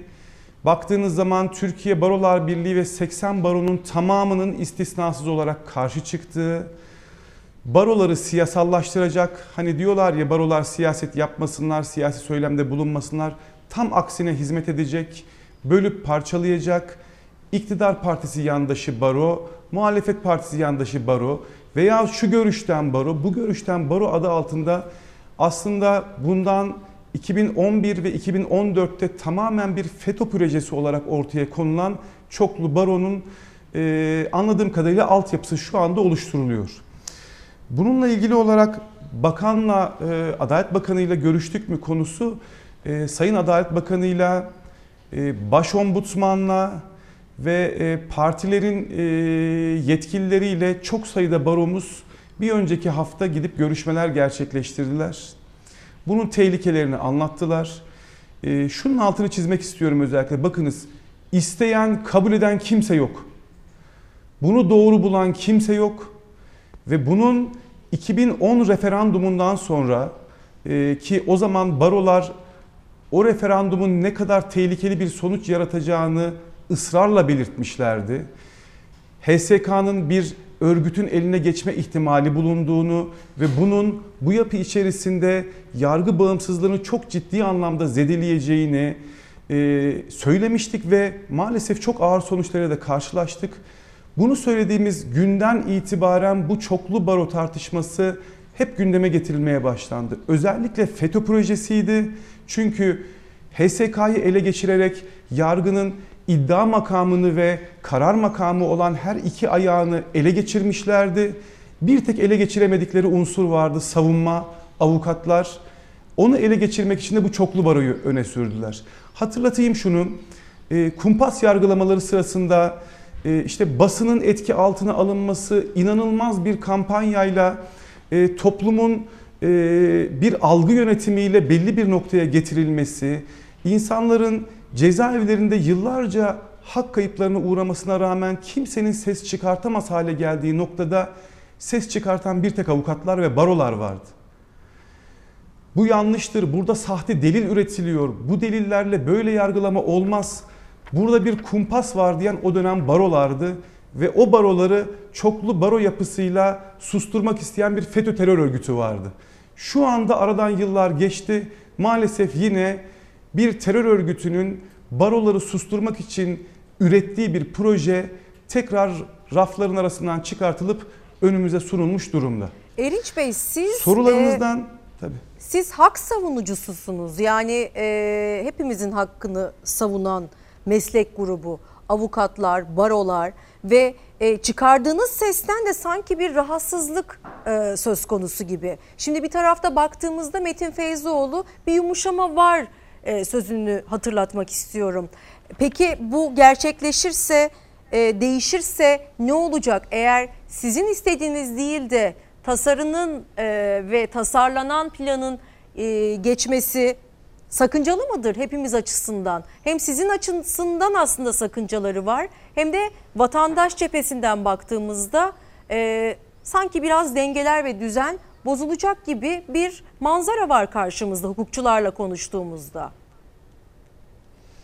E, çok doğru söylüyorsunuz. Aslında bu proje özünde baroları bölerek avukatı yalnızlaştırma projesi olmakla birlikte ucu vatandaşa dokunan bir proje zaten. Bunu vurgulamak gerekiyor. Çünkü avukatlar hak savunucuları, barolarda onların daha güçlü olabilmesi için varlığını sürdüren meslek örgütleri. Biz avukatları desteklemek için e, varız ve aslına bakarsanız bir taraftan da yasanın bize verdiği bir görev var. Yani siyasetçiler bizi siyaset yapmakla suçluyorlar ama avukatlık kanunun 76. ve 95. maddeleri bize çok açık olarak hukukun üstünlüğünü ve yargı bağımsızlığını, insan haklarını korumak, savunmak ve bu kavramlara işlerlik kazandırmak görevini yüklemiş durumda. Yasal olarak görevimiz. Aynı zamanda anayasanın 135. maddesi de kamu kurumu niteliğindeki meslek örgütü olmamızı düzenliyor. Şimdi baktığınız zaman bu unsurlar birleştiğinde evet baroların bir görevi var. Meslek örgütü olarak avukatların yanında durmak ama bir taraftan da insan haklarını korumak görevimiz var. Bu kapsamda adalete erişimde dezavantajlı olan tüm grupların yanında olmaya gayret ediyoruz. Hayvan haklarının yanındayız. Çevre, doğa katliamlarının karşısındayız. Bakın bugün e, bundan birkaç ay önce hatırlatmak açısından örnek vermek istiyorum sadece. E, dipsiz gölün kurutulması sürecini yaşadık. Bugün açılsın şu anda onunla ilgili yürüyen soruşturmaya o soruşturmanın altında Ankara Barosu'nun imzası var. Biz suç duyurusunda bulunduk ilgililerle. Kadın cinayetlerine bakın, Şule Çet yargılamasına bakın, Ceren Damar Şenel'e bakın. Bakın bunlara orada barolar var mağdurun yanında, toplumun yanında. Nerede bir haksızlık varsa barolar onun karşısında olmak ve mağdurun yanında yer almak durumundalar. Şimdi böldüğünüz, parçaladığınız zaman artık vatandaşı yalnız bırakacaksınız. Vatandaş yanında güçlü, etkin bir baro bulamayacak. Vatandaş sesini artık çıkartamayacak haksızlıklara karşı. Kötü muameleye uğradığında burada kötü muamele var, burada işkence var diyecek ve onu engelleyecek baroları, avukatları artık bulamayacak vatandaş yanında.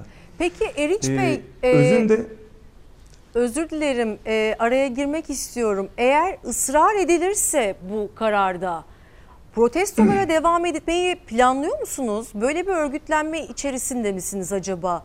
Çünkü Anıtkabir'e yürümeniz bile aslında yasaya aykırı olarak değerlendirildi ki sizler yasaları en iyi bilen insanlarsınız.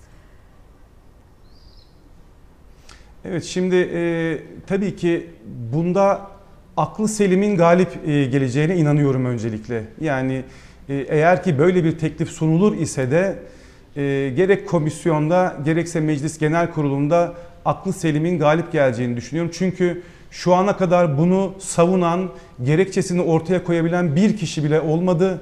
Aksine herkes bunun ne kadar büyük zararlara sebebiyet vereceğini özellikle e, ikaz eder şekilde uyarıyorlar.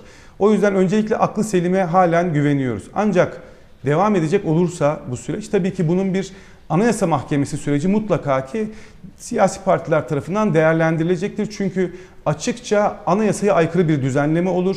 İdarenin bütünlüğü ilkesine ve üniter devlet ilkesine çok açıkça aykırıdır. Ee, bu anlamda devletin ülkesi ve milletiyle bölünmez bütünlüğü noktasındaki üniter devlet yaklaşımına da çok açıkça aykırıdır. O yüzden Anayasa Mahkemesi nezdinde değerlendirildiğinde kesinlikle iptal olacak bir düzenleme olduğunu düşünüyorum. Bunun dışında barolar açısından soruyorsanız eğer bakınız geçen hafta e, yaklaşık 50'nin üzerinde baro başkanı illerinden demokratik bir tepkiyi ortaya koyarak tamamen demokratik bir tepkiyi ortaya koyarak kilometrelerce yürüyerek Ankara'ya geldiler. E, topluma, vatandaşa ve e, meclise sesimizi duyurmaktı buradaki amacımız tabii ki. Ve devamında şehrin kapısından bir sembolik giriş yapılarak Anıtkabir'de yürüyerek atamızın huzuruna çıkarak bunu sonlandıracaktık. Geldiğimiz noktada illerinden kilometrelerce yol yürüyerek Ankara'ya gelen baro başkanlarını şiddetle karşılayan, çok ağır şiddet uygulayan ve yanında yıldırma politikasıyla yemek istediği ekmeğini engelleyen, yağmurda ıslandığında üzerine giymek için getirdiğimiz yağmurlukları vermeyen, fiili gözaltı uygulayan, çay içmesini engelleyen, kişisel ihtiyacını gidermek için kullandığı kafeleri baskıyla kapattıran bir yapıyla karşılaştık. Şimdi burada söylemek istediğim şey şu.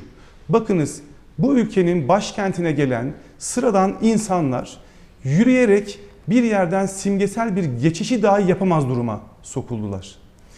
Nasıl bir baskı olduğunu görebilmemiz açısından bu örneği vermek istiyorum. Çünkü aslında barolara bölünürse vatandaşın en temel hak ve özgürlüklerini kullanmasının nasıl engelleneceğinin belki de çok somut bir örneğini yaşadık. 60-70 oldu daha sonra sayımız 70 baro başkanının yürüyerek başkente girmesi engellenmeye çalışıldı. Baskı kuruldu, şiddet uygulandı. Çamurda 27 saat boyunca üşüyerek durmaları, oturacak sandalye dahi engellenmek suretiyle yıldırılma çalışması. Bakın bunlar bunlar şunu gösteriyor ki yarın en temel hakları insanların gasp edildiğinde yanlarında duracak avukatları ve baroları bulamayacaklar eğer bu yasa çıkarsa. Peki o Erinç yüzden Bey- aslında o görüntü çok şey ifade ediyordu bizlere. Evet Erinç Bey bir de e, en çarpıcı görüntülerden biri de e, Türkiye Barolar Birliği Başkanı Metin Feyzoğlu'nun e, yanınıza geldiğinde tüm baroların ona sırtını dönmesiydi. O görüntünün ardından kendisiyle iletişim kurabildiniz mi? Ee, Kendisiyle iletişim kurmadık. Ee, Artık e, kendisiyle iletişim kurabileceğimiz noktada bir temsil kabiliyeti olmadığını e, düşünüyorum. e, Sayın Birlik Başkanı e, bu anlamda Birlik Başkanı sıfatıyla artık bizi temsil etmiyor. Çok net olarak ifade edeyim. 60 baro başkanı şiddete uğrarken insan onuruna aykırı şekilde davranışlarla en temel hakları gasp edilirken oraya gelmeyen bir Türkiye Barolar Birliği Başkanı'nın bu aşamadan sonra baroları ve avukatları temsil etme kabiliyeti olduğunu bana kimse söyleyemez. O sebeple kendisiyle görüşmüyoruz. Ee, ortaya konulan tepki çok haklı bir tepkidir. Çok haklı bir tepkidir. Yalnız bırakmıştır baroları. Şiddete uğramalarına göz yummuştur. Ve bugün konuşulan avukatlık kanunundaki seçim sistemlerinin değişikliğine ilişkin tasarının da mimarlarından birisidir kendisi. Ee, Erinç Bey çok teşekkür ediyoruz. Temmuz'un ilk haftası yani bu hafta mecliste tartışılacak konular arasında e, çoklu baro sistemi. Biz de takipçisiyiz. Çok teşekkürler açıklamalarınız için, yer verdiğiniz için Ben gün teşekkür içerisinde. ediyorum. Görüşmek üzere. Görüşmek üzere, iyi yayınlar diliyorum. Sağ olun. Teşekkürler, sağ olun. Efendim takipçisi olacağız Ee, ancak adalet mülkün temelidir diyerek Gazi Mustafa Kemal Atatürk'ün adalete vermiş olduğu değeri bir kere daha vurgulayarak sözlerime devam etmek istiyorum. Bizler hukuku ve adaleti korumadığımız sürece e, haksızlıklara mahkum olmaya devam ederiz. O yüzden ben en azından e, hak savunucuların sesine kulak verilmesinin çok çok mühim bir mesele olduğunu düşünüyorum. Çünkü ciddi oranda e, neredeyse hiçbir baronun ve avukatın onaylamadığı, istemediği bir düzenlemeyle karşı karşıya Türkiye. Bunun sonuçlarının da tabii ki vatandaşa uzanacağını da baro başkanının da söylediği gibi bir kez daha vurgulamamızda e, sakınca yok diye düşünüyoruz. Takipçisiyiz.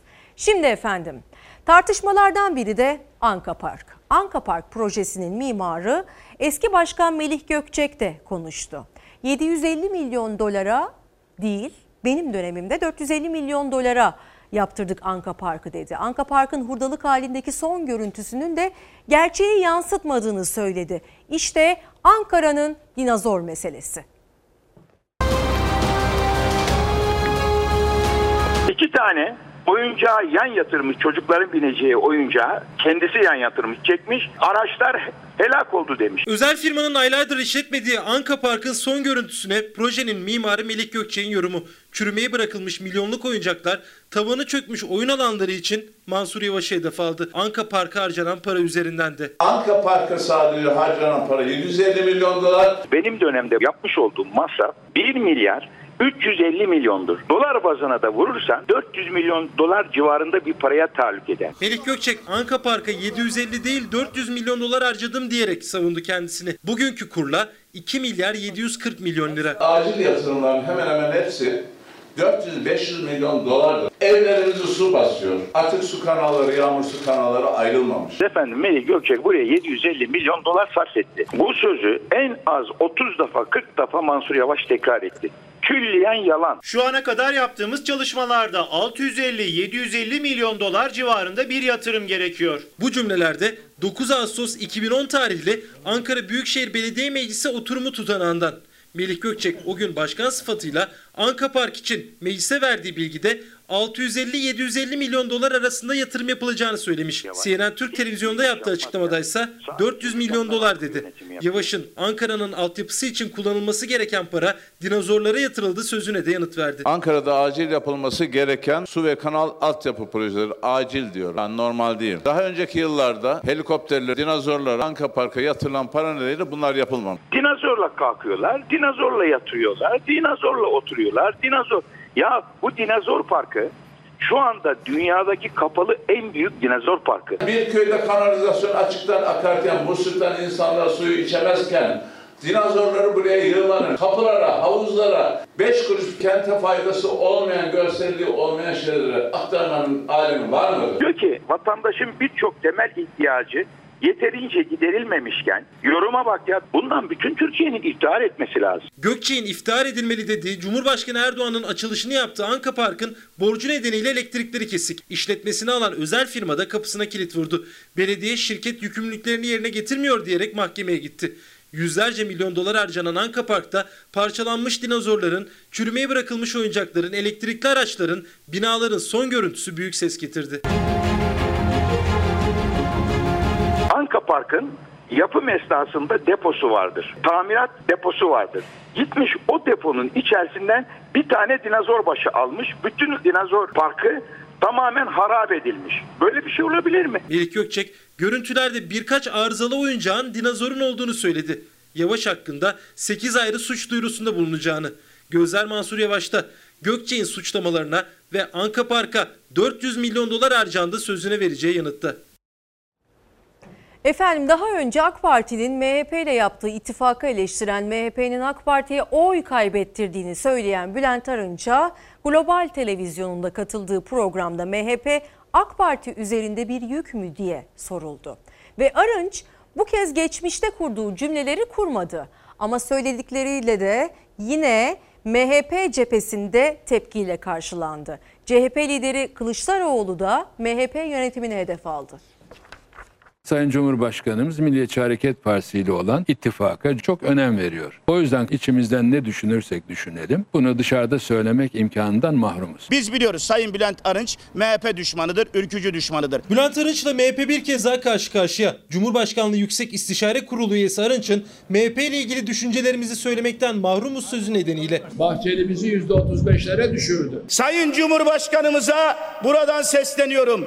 Bülent Arınç susturulsun artık. Arınç, Cumhur İttifakı'nı eleştiren sözleri nedeniyle de MHP'nin hedefindeydi. AK Parti'nin MHP ile ittifak yaparak oy kaybettiğini söylemişti. Bu seçimde bir ittifak olmasa, Cumhurbaşkanlığı hükümet sistemi değişmiş olmasaydı ve AK Parti her yere kendi adayıyla seçime girmiş olsaydı biz %90'ını kazanırdık. Geçmişte kozmik odayı kozmetik odaya çevirip FETÖ'yü buraya sokan şahıs ne yapsa boş, ne sözlese boşunadır. Bülent Arınç'a Haber Global Televizyonu'nda katıldığı programda eski sözler hatırlatıldı. MHP AK Parti için yük mü sorusu soruldu. Sayın Cumhurbaşkanımız Milliyetçi Hareket Partisi ile olan ittifaka çok önem veriyor. Ve bu ittifakı zedeleyecek söz ve hareketlerden herkesin kaçınmasını istiyor. Bu bizim için de bir talimat. Cumhurbaşkanının AK Parti içine MHP'yi eleştirmeme talimatı verdiğini ilk kez açıkladı Bülent Arınç. Bu yüzden MHP ile ilgili konuşamam dedi. O yüzden içimizden ne düşünürsek düşünelim bunu dışarıda söylemek imkanından mahrumuz. Demek ki Bülent Arınç hala içindeki pislik duyguları taşımaya devam ediyor. Allah onu bu dünyadan alıp götürecek. Biz de haklarımızı helal etmeyeceğiz. Tank e, palet üretim merkezini peşkeş çekiyorsanız buna ilk karşı çıkacak olanlar ülkücüyüm diyenlerdir. Eğer bunlara destek veriyorsanız onların ülkücülüğü, milliyetçiliği sudan milliyetçilik, ülkücülüktür. Laftan öteye gidemez. MHP'ye bugünkü konum itibariyle de Böyle bakıyorum. CHP lideri Kılıçdaroğlu ise açıkça eleştirdi MHP yönetimini. Doğçe Welle'ye yaptığı açıklamada Bahçeli'nin FETÖ hükümlüsü Mümtazer Türkören'in dosyası yeniden incelensin sözleri de gündemindeydi. Selahattin Demirtaş ve Osman Kavala'yı hatırlattı. Mümtazer Türkören dosyasını bilmiyorum. Bir haksızlık yapılmışsa elbette dava yeniden görülebilir. Selahattin Bey ya da Osman Kavala uydurma suçlar yaparak sürekli hapiste tutarsanız siyaset kurumunun ya da yelpazesinin neresinde yer alırsak alalım ortak karşı çıkması lazım. CHP, Mümtazer Türkenen'in dosyasının yargıta yaşamasında olduğunu hatırlatarak Bahçeli'nin yargıya talimat verdiğini belirtmişti. AK Parti yorum yapmaktan kaçındı. MHP Ordu Milletvekili Cemal Engin Yurt'un da sessiz kalması dikkat çekti. Mümtazer Türkönen ile ilgili Sayın Bahçeli'nin açıklaması nasıl değerlendirirsiniz? Üçüncü soru neydi? Başka soru var mı? Sözcü gazetesinden Bülent Arınç'ın konuşmalarına istinaden bir detay geliyor. Hiçbirimiz masum değiliz başlığı altında.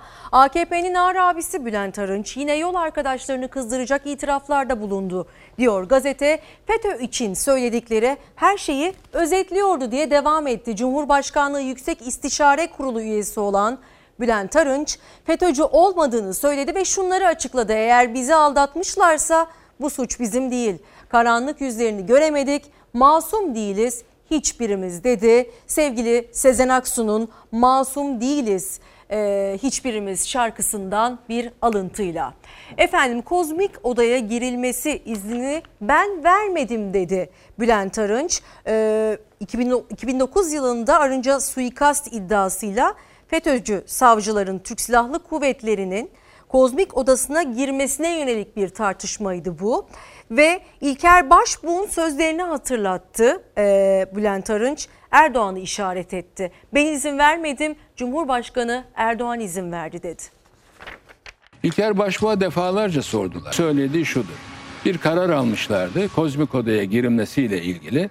Fakat biz bunu uygulamak istemedik. Bu konuyla ilgili zamanın başbakanı Sayın Erdoğan'a gittik. O da bu yanlış anlaşılır. Yani burada bir şeyler mi gizliyorlar diye düşünürler.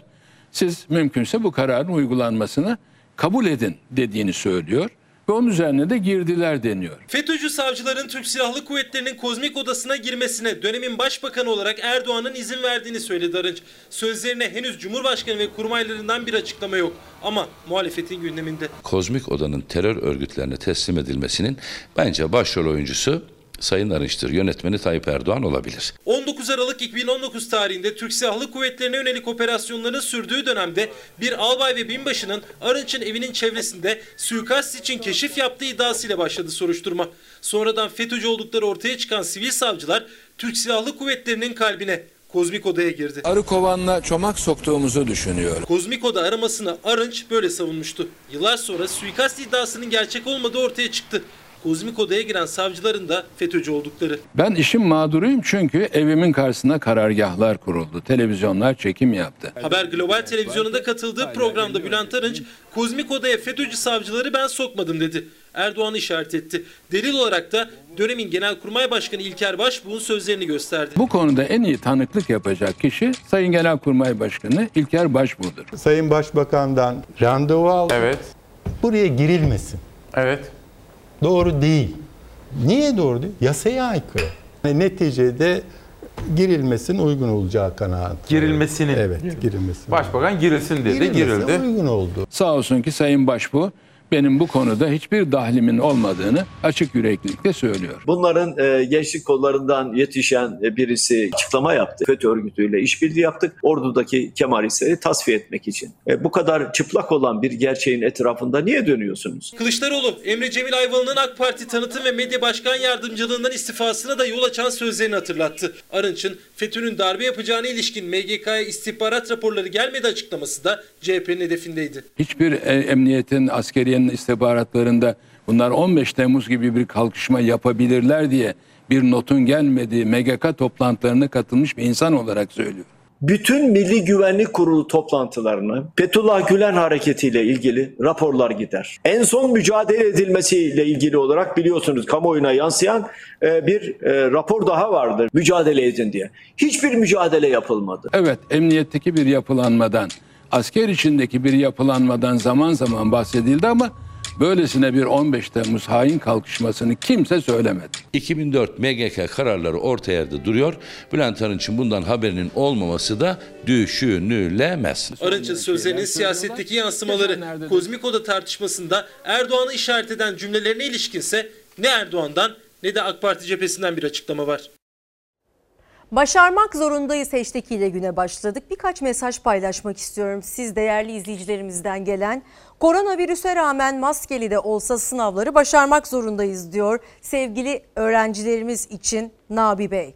Bir başka izleyicimiz e, YKS sınavına girecek gençlere başarılar dilerim. EYT olarak başarmak zorundayız ve başaracağız diyenlerden biri emeklilikte yaşa takılanlar onlar halen mağdurlar. Aynen 3600 ek gösterge vaadini bekleyenler gibi. Ve bir başka izleyicimiz başarmak zorundayız çünkü başka Türkiye yok diyor Uğur Perçin ve adaleti sağlamayı başarmak zorundayız diyenlerden biri de Sinan Bey. Hem gazetecilerin hem de hukukçular için e, bunu dile getirmiş. Nuri Bey aynı okulda çalışan iki öğretmen düşünün. Aynı okulda biri 2008'de göreve başlamış. Yıllık 20 hizmet puanı alıyor. Diğeri de 2012 yılında göreve başlamış 40 puan alıyor. Lütfen bu haksızlığa dur deyin diyor. 2010 öncesi atananlar eşitlik istiyor e, diyenlerden biri. E, başarmak zorundayız diyenlerden biri.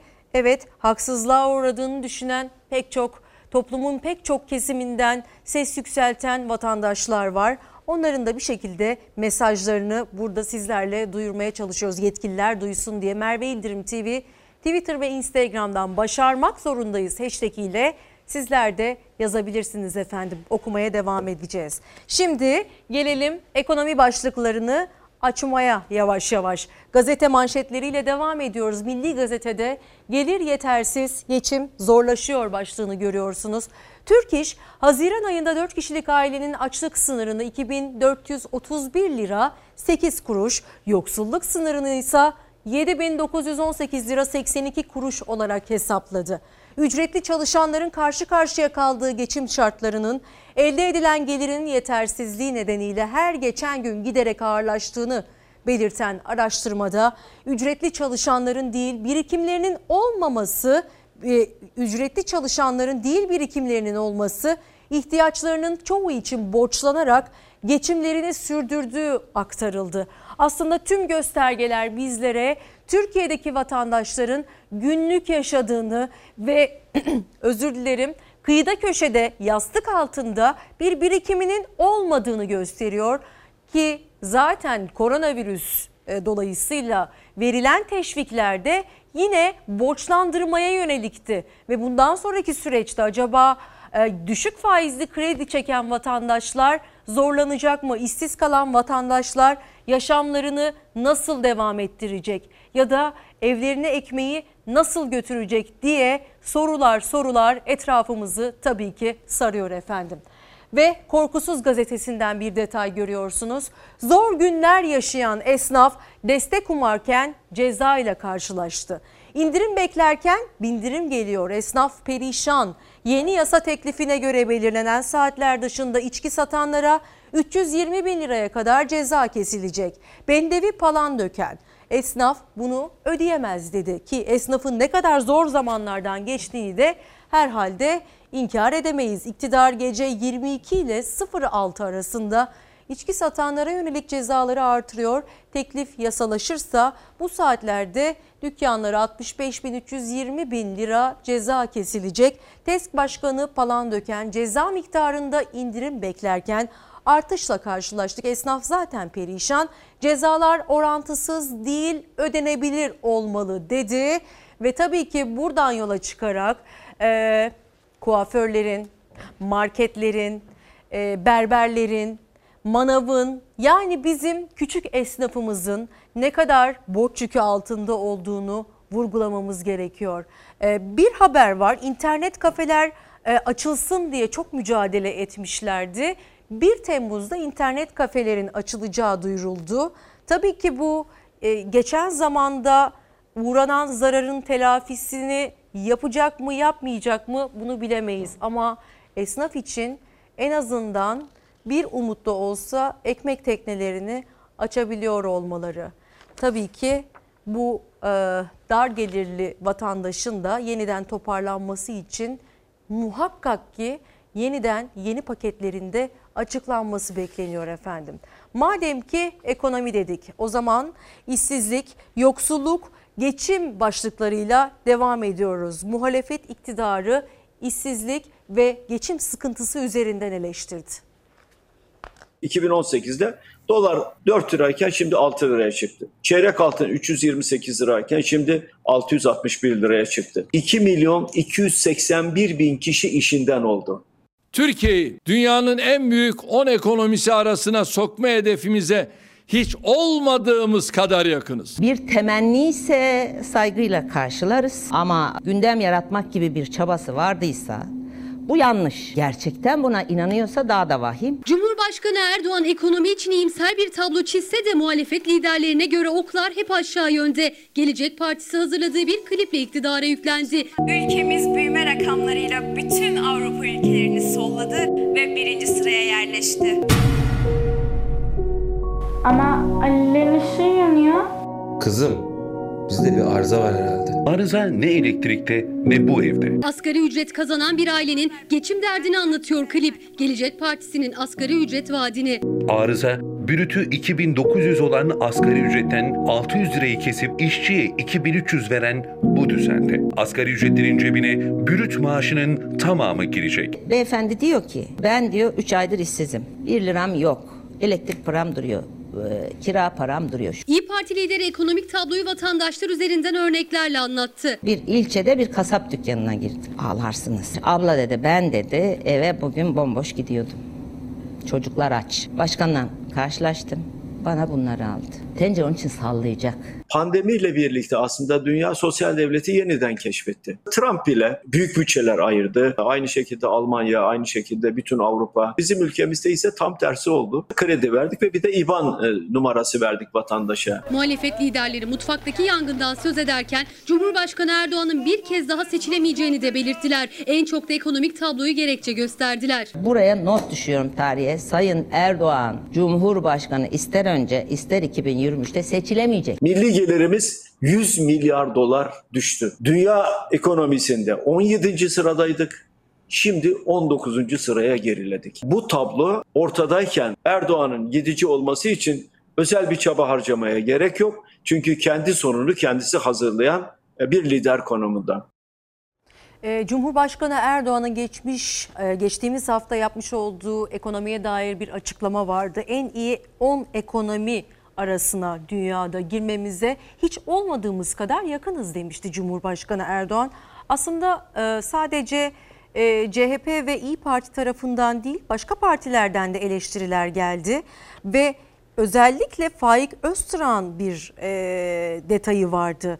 İşler iyi ise İBAN numarası yollayacağınıza para gönderseydiniz dedi hafta içi mecliste olan konuşmalardan bir cümleydi bu ve Davutoğlu da işsizlikten bahsetti. Bunların karşısında ise Hazine ve Maliye Bakanı Berat Albayrak tüketici güven endeksi e, paylaştı sosyal medyada ki açıklamalarını genellikle sosyal medya üzerinden yapıyor Sayın Bakan. Tabii ki yeni e, istihdam kalkanı paketinde neler olacak? Bütün vatandaşlar aslında şu zor günlerde o paketin içerisinden kendilerini rahatlatmayı e, rahatlatabilecek bir unsur bekliyorlar diye söyleyebiliriz. Yeni Çağ gazetesinden bir detay. AKP iktidarının sosyal karnesi dehşet verici diyor gazete. CHP raporundan geçim sıkıntısı ve ticari başarısızlık nedeniyle 5485 kişi canına kıydı. Antidepresan kullanımı %27 arttı. Nüfusun yarısı mutsuz.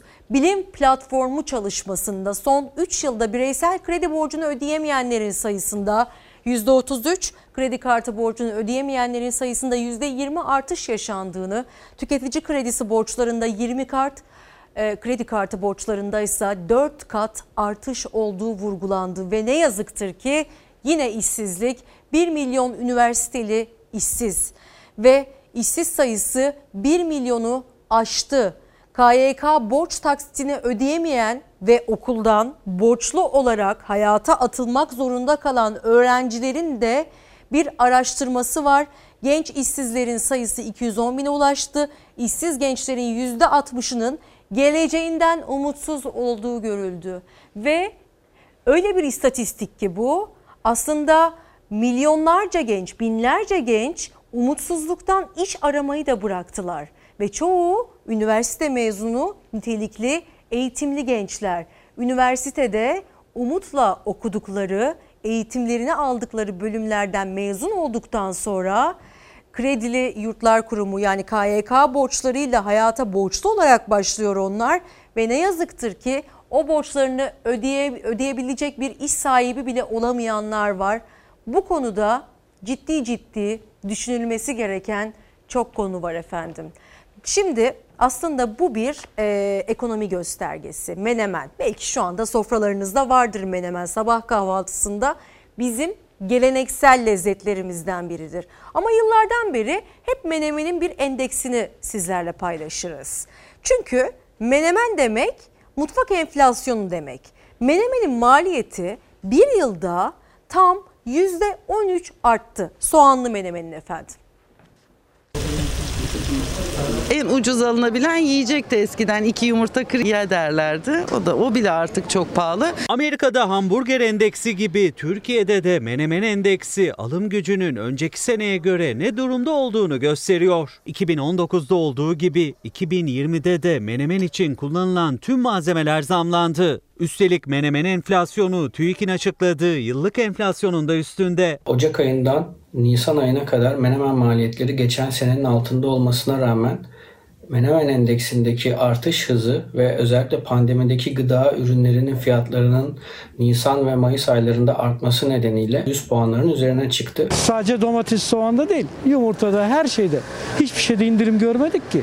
10 liradan aşağı pazara gidiyorsun, meyve yok. Salgın sürecinde gıdaya gelen zamların en net örneği menemen malzemeleri. Ekonomi profesörü Veysel Ulusoy ve öğretim üyesi Caner Özdurak kazandırdı ekonomi literatürüne menemen endeksini. Domates, biber, soğan ve yumurtanın aylık ve yıllık fiyat değişimleri mutfak enflasyonu hakkında önemli ipuçları veriyor. 2 yumurta, 50 gram biber, 100 gram soğan ve 100 gram da domatesle oluşturduğumuz bir reçeteye sahip endeks. Ekonomi uzmanının verdiği tarife göre endeksi oluşturması için tarifimizde 100 gram soğan var. 100 gram soğanı attıktan sonra 50 gram sivri biberimizi menemenimize atıyoruz. Menemenin olmazsa olmazı domates. O da tarifimizde 100 gram. Şimdi de domatesimizi tavamıza attık. Şimdi tarife göre 2 yumurta kırıyoruz.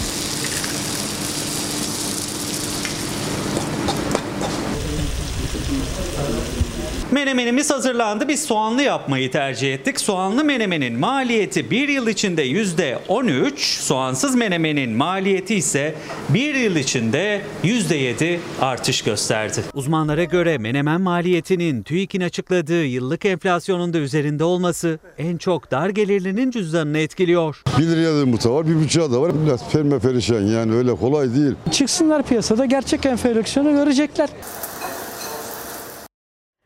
Önder, Önder Çongur diyor ki yeri geldiğinde ekonomide lokomotif denilen tekstil için başarmak zorundayız diyor. Bir başka izleyicimiz sa- e, sağlık savaşını başarmak zorundayız diyor. EYT'lilerin yasal kazanımlarını korunmak için, gasp edilen haklarının geri alınması için, hak ve adalet için başarmak zorundayız diyenlerden biri var. Ve Sezer Gürsel başaracağım diye başlayarak sonunda başardım diyebilmeliyiz diyor. Ve efendim başarmak zorundayız diye devam edeceğiz. Kısa bir ara veriyoruz. Bir kahve, bir çay molası. Zaten şu dakikalarda da sevgili öğrencilerimiz şu anda sınavlarına girdiler. Maskeyle Allah hepsine kolaylık versin. Saat 10.15'te girdiler. Maratonun ilk mücadelesi başladı. Dualarımız onlarla. Reklam dönüşü buradayız haberlerle. Enteresan haberler var. Saat 10.31 sizden gelen mesajlarla başlamak istiyorum. Emre Karapınar diyor ki başka Türkiye yok insanlığımızı kaybettirenlere bizi yoksulluğa hapsedenlerle sen ben diye bölenlerle mücadele etmek zorundayız ve başarmak zorundayız diyor. Bir başka izleyicimiz İlker Ünsal ben bir esnafım diyor. AVM'ler açıldığı günden bu yana işler hiç iyi gitmiyor ve kiraları ödemekte zorlanıyoruz diyor. Bu sebepten ötürü, ötürü acil ciro bazlı kira ödeme şekline geçmek istiyoruz diyor. Ş- sesimize ses olmanızı da rica ederim diyenlerden biri başarmak zorundayız diyor. Evet alışveriş merkezlerinde bir düzenleme olması konusunda özellikle AVM'de mağazası olanlardan çok fazla şikayet geliyor ve yeni bir düzenleme yapılması konusunda da yetkililerden ricada bulunuyorlar. Ve Erhan Bey, EYT için gasp edilen haklarımız için çocuklarımızın geleceği için başarmak zorundayız diyor. Sabit Bey bir kıraathane çalışanıymış. Pandemi sürecinde millet olarak sıkıntı yaşıyoruz kabul edelim ama bizim sıkıntımızı kimse görmüyor diyenlerden biri. Sanki üvey evlat muamelesi görüyoruz diyenlerden biri. Kazanmak zorundayız bu mücadeleyi diyenlerden biri.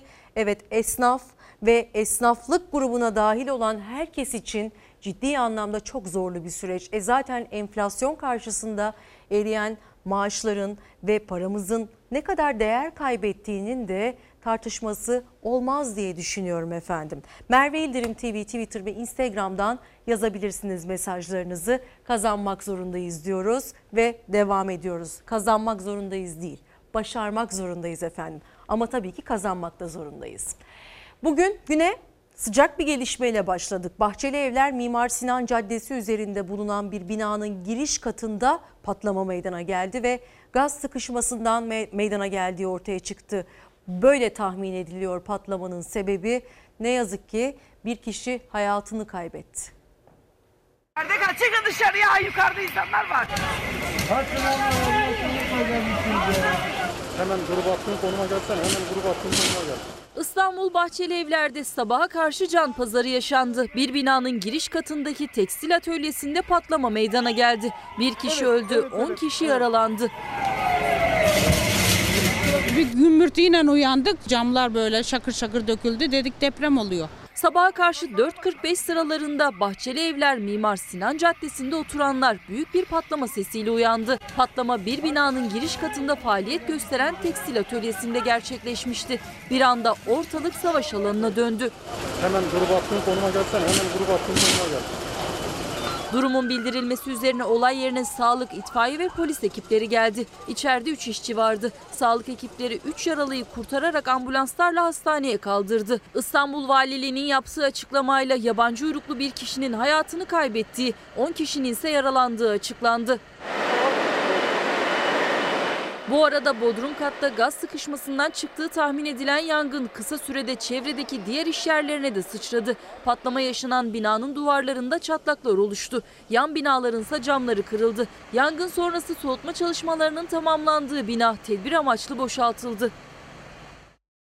Tekrar geçmiş olsun ve başımız sağ olsun. Deniz sezonundayız ve tatile gidecek olanlar için bir uyarıda bulunmak durumundayız. Çünkü izleyeceğiniz haberde bir tehlike atlatıldı. Deniz e, denizde şişme deniz oyuncağıyla sürüklenen iki çocuk son anda kurtarıldı sahil güvenlik ekipleri tarafından. Özellikle küçük çocuklar yüzme bilseler dahi muhakkak ki büyüklerin gözetiminde olmalılar. Deniz sezonu sahillerde e, ve tatillerde dikkat etmemiz gereken konulardan biri. Bakınız o iki çocuk nasıl bir tehlikeden döndü. Açık denizin ortasında iki küçük çocuk korku içinde dalga onları sürükleyince bir kabusun içine düştüler. İmdatlarına sahil güvenlik ekiplerindeki abileri yetişti. İzmir'in Dikili ilçesinde 7 ve 10 yaşlarında iki kuzen şişme deniz oyuncağıyla denize açıldı. Ama rüzgar onların tahmininden daha kuvvetliydi. İki çocuğu açığa sürükledi. Birinin annesi yüzerek ulaşmaya çalışırken imdada sahil güvenlik ekipleri yetişti. İki çocuğu kurtardı. Hem çocukların hem annelerinin durumunun iyi olduğu öğrenildi. Çocuklar kontrol bakır küçüğüne emniyetli bir şekilde alındı. Ve kıdem tazminatı haftalardır üzerinde duruyoruz. Çünkü tamamlayıcı emeklilik sistemine neredeyse tüm sendikalar karşı bunun için Cumhurbaşkanı Erdoğan'la bir araya geldiler ve en önemli direniş göstergelerinden biri de greve gideriz söylemiydi. TESE rest diyor Milli Gazete. İşçi tamamlayıcı emeklilik sistemi meclise gelirse biz de greve gideriz dedi. Tazminatım benim geleceğim olarak da sesini duyuruyor. Kıdem tazminatının fona aktarması, e, kıdem tazminatını fona aktarmayı öngören tamamlayıcı emeklilik sistemi yani TES konuşmak için toplanan Türk İş Bakanlar Kurulu toplantı sonrası yayımladıkları bildiride grev sözcüğünü kullanmadan grev kartını sahaya sürebileceği mesajını verdi bildiriye. Ayrıca böyle bir teklifin gündeme gelmesi ve tartışılması çalışma hayatının huzurunu bozmuştur dendi bu bildiride. Ve kıdeme tırpan vurdurmayız diye de bir söz eklendi. 81 ilde basın toplantısı yapılacak. İşçi ve işverenin gündemi ekonomik kriz aslında ve bu krizin e, gölgesinde bir de kıdem tazminatına e, tabiri caizse göz dikilmesini eleştiriyor sendikalar. Bir diğer gazete Evrensel'den detay grev sinyali kıdem tazminatı hakları için iş yerinde eylem yapan petrokimya işçileri greve gideriz dedi. Türk İş Genel grev uyarısında bulunurken disk pazartesi iş yerlerinde eylem yapılacağını söyledi. Ee, her yerde kıdem tazminatına dokunma pankartlarını görmemiz mümkün bugünlerde. İşte Petrol İş Sendikası da böyle bir duyuru yaptı. Aydınlık Gazetesi de ilk uyarı pazartesi başlığıyla karşılıyor bizi. Türk İş Bakanlar Kurulu kıdeme meclise geldiği gün genel grev, genel grev kararı alırız dedi. Kıdem tazminatına ilişkin yapılacak düzenleme ile alakalı ve hükümeti bir kez daha uyardı. Türk İş vazgeçin çağrısı yaptı. Başkanlar Kurulu'nda alınan karara göre pazartesi günü 81 ilde basın toplantısı yapılacak ve taslaklar aslında e, A'dan Z'ye tüm sendikaları sarsmış durumda. Önceliğimiz ekonomik zorlukların aşılması ve çalışma hayatının temel direğidir dedi Genel Başkan, Türk İş Genel Başkanı Ergün Atalay ve meclise geldiği gün grev kararını uygulayacaklarını belirtti. Ee, aslında kırmızı çizgi olarak nitelendirilmişti Türk İş Başkanı ancak bunun daha ilerisine giderek grev kararının ve greve başlayabileceklerinin de sinyalini verdi ve diyor ki fona devredilirse eğer kıdem tazminatı greve gideriz. Oldukça da kararlı görünüyorlar. Grevdir, genel grevdir bizim çok keyif aldığımız, mutlu olduğumuz bir şeydir. Ama başka çaremiz yok. Kıdem tazminatı kalkarsa ne benim burada oturmama gerek var ne Türk yönetimin burada durmasına gerek var. Kıdem tazminatı yoksa sendikalara gerek yok. Kırmızı çizgimiz söyleminden çok daha ileri taşıdı. En net mesajını verdi Türk İş Başkanı Ergün Atalay. Kıdem tazminatının fona devrine karşı olduğunu ortaya koydu. Genel grevden başka çare kalmaz dedi. Cumhurbaşkanımızın her ortamda bir ifadesi var taraflar anlaşmadan bunu benim önüme getirmeyin. Hem işçimiz için hem işverenimiz için çok sağlıklı bir yöntem olduğunun anlaşılacağını düşünüyoruz. Şu anda işverenler kesinlikle karşı. Sendikaların tamamı buna kesinlikle karşı. Bu kıdem tazminatı açıklamaları, bu çalışmalar bizim iş yerlerimizde huzurumuzu bozuyor. Aradan kıdem tazminatını çektiğiniz zaman bu çalışma hayatının sistemi çöker. Türk İş Başkanı Ergün Atalay Başkanlar Kurulu'nu topladı. Zaten Türk İş'e bağlı sendikalardan kıdem tazminatına dokunmayın çağrıları geliyordu. Toplantının ardından da Atalay aynı çağrıyı dile getirdi. Asgari ücret üzerinden hesap ortaya koydu. Asgari ücret alan bir işçi işte bu fon gelirse yüzde altı bir kesinti yapılıyor 180 lira. 20 senede 40 bin lira. 40 senede 80 bin lira bir para toplanıyor. 40 bin lira da faizini koruduğun zaman 120 bin lira para oluyor. Deniyor ki bu 120 bin liranın 30 bin lirasını size 60 yaşında vereceğiz. Geri kalanın da şu andaki hesaplara göre ayda 530 lira 530 lira vereceğiz. Tamamlayıcı emeklilik sistemi adı altında kıdem tazminatı fona devredilirse işine son verilen çalışana tazminat ödenmeyecek. Her ay fonda biriken parayı 60 yaşından sonra alabilecek çalışan o da %25'ini. Geri kalan 65 yaşından sonra emekli maaşına yansıtılacak. Bir an evvel bunu ülke gündeminden geri çekin.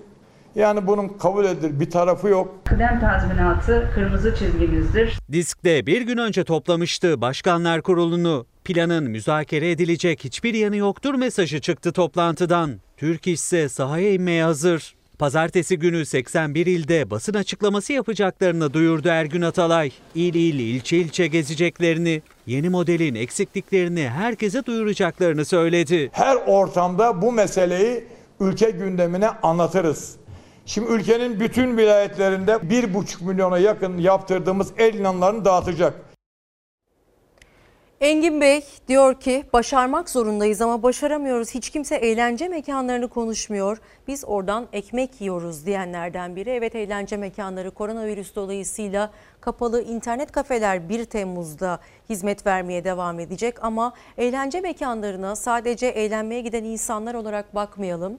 Çünkü orada çalışan garson, komi ya da e, vestiyerde duran herhangi bir çalışan aşçı evlerine ekmek götürmek zorundalar Bu da tabii ki bir iş kaybı, bir istihdam kaybı. Ee, onlar için de bir formülün düşünülmesi gerektiğini vurgulamak istiyorum. Merve İldirim TV, Twitter ve Instagram'dan yazabilirsiniz. Kazanmak zorundayız hashtag ile. Malum depremlerle sarsılıyoruz. Çünkü aslında önce doğu sonra da batı sallandı. Dün yine Akdeniz e, Akdeniz'de bir deprem gerçekleşti gece saatlerinde. E, Bingöl'ü biliyorsunuz sürekli yurdun her bir yanından sallandığımızı duyurmamız gerekiyor. Depremlerle sarsılıyoruz ve bu da bize aslında Büyük İstanbul depreminin yankısı gibi geliyor. Faylar aktif ve uzmanların çok ciddi uyarıları var. Şimdi iki ayda yaşadığımız doğal afetlere ilişkin e, bir haber izleyeceksiniz.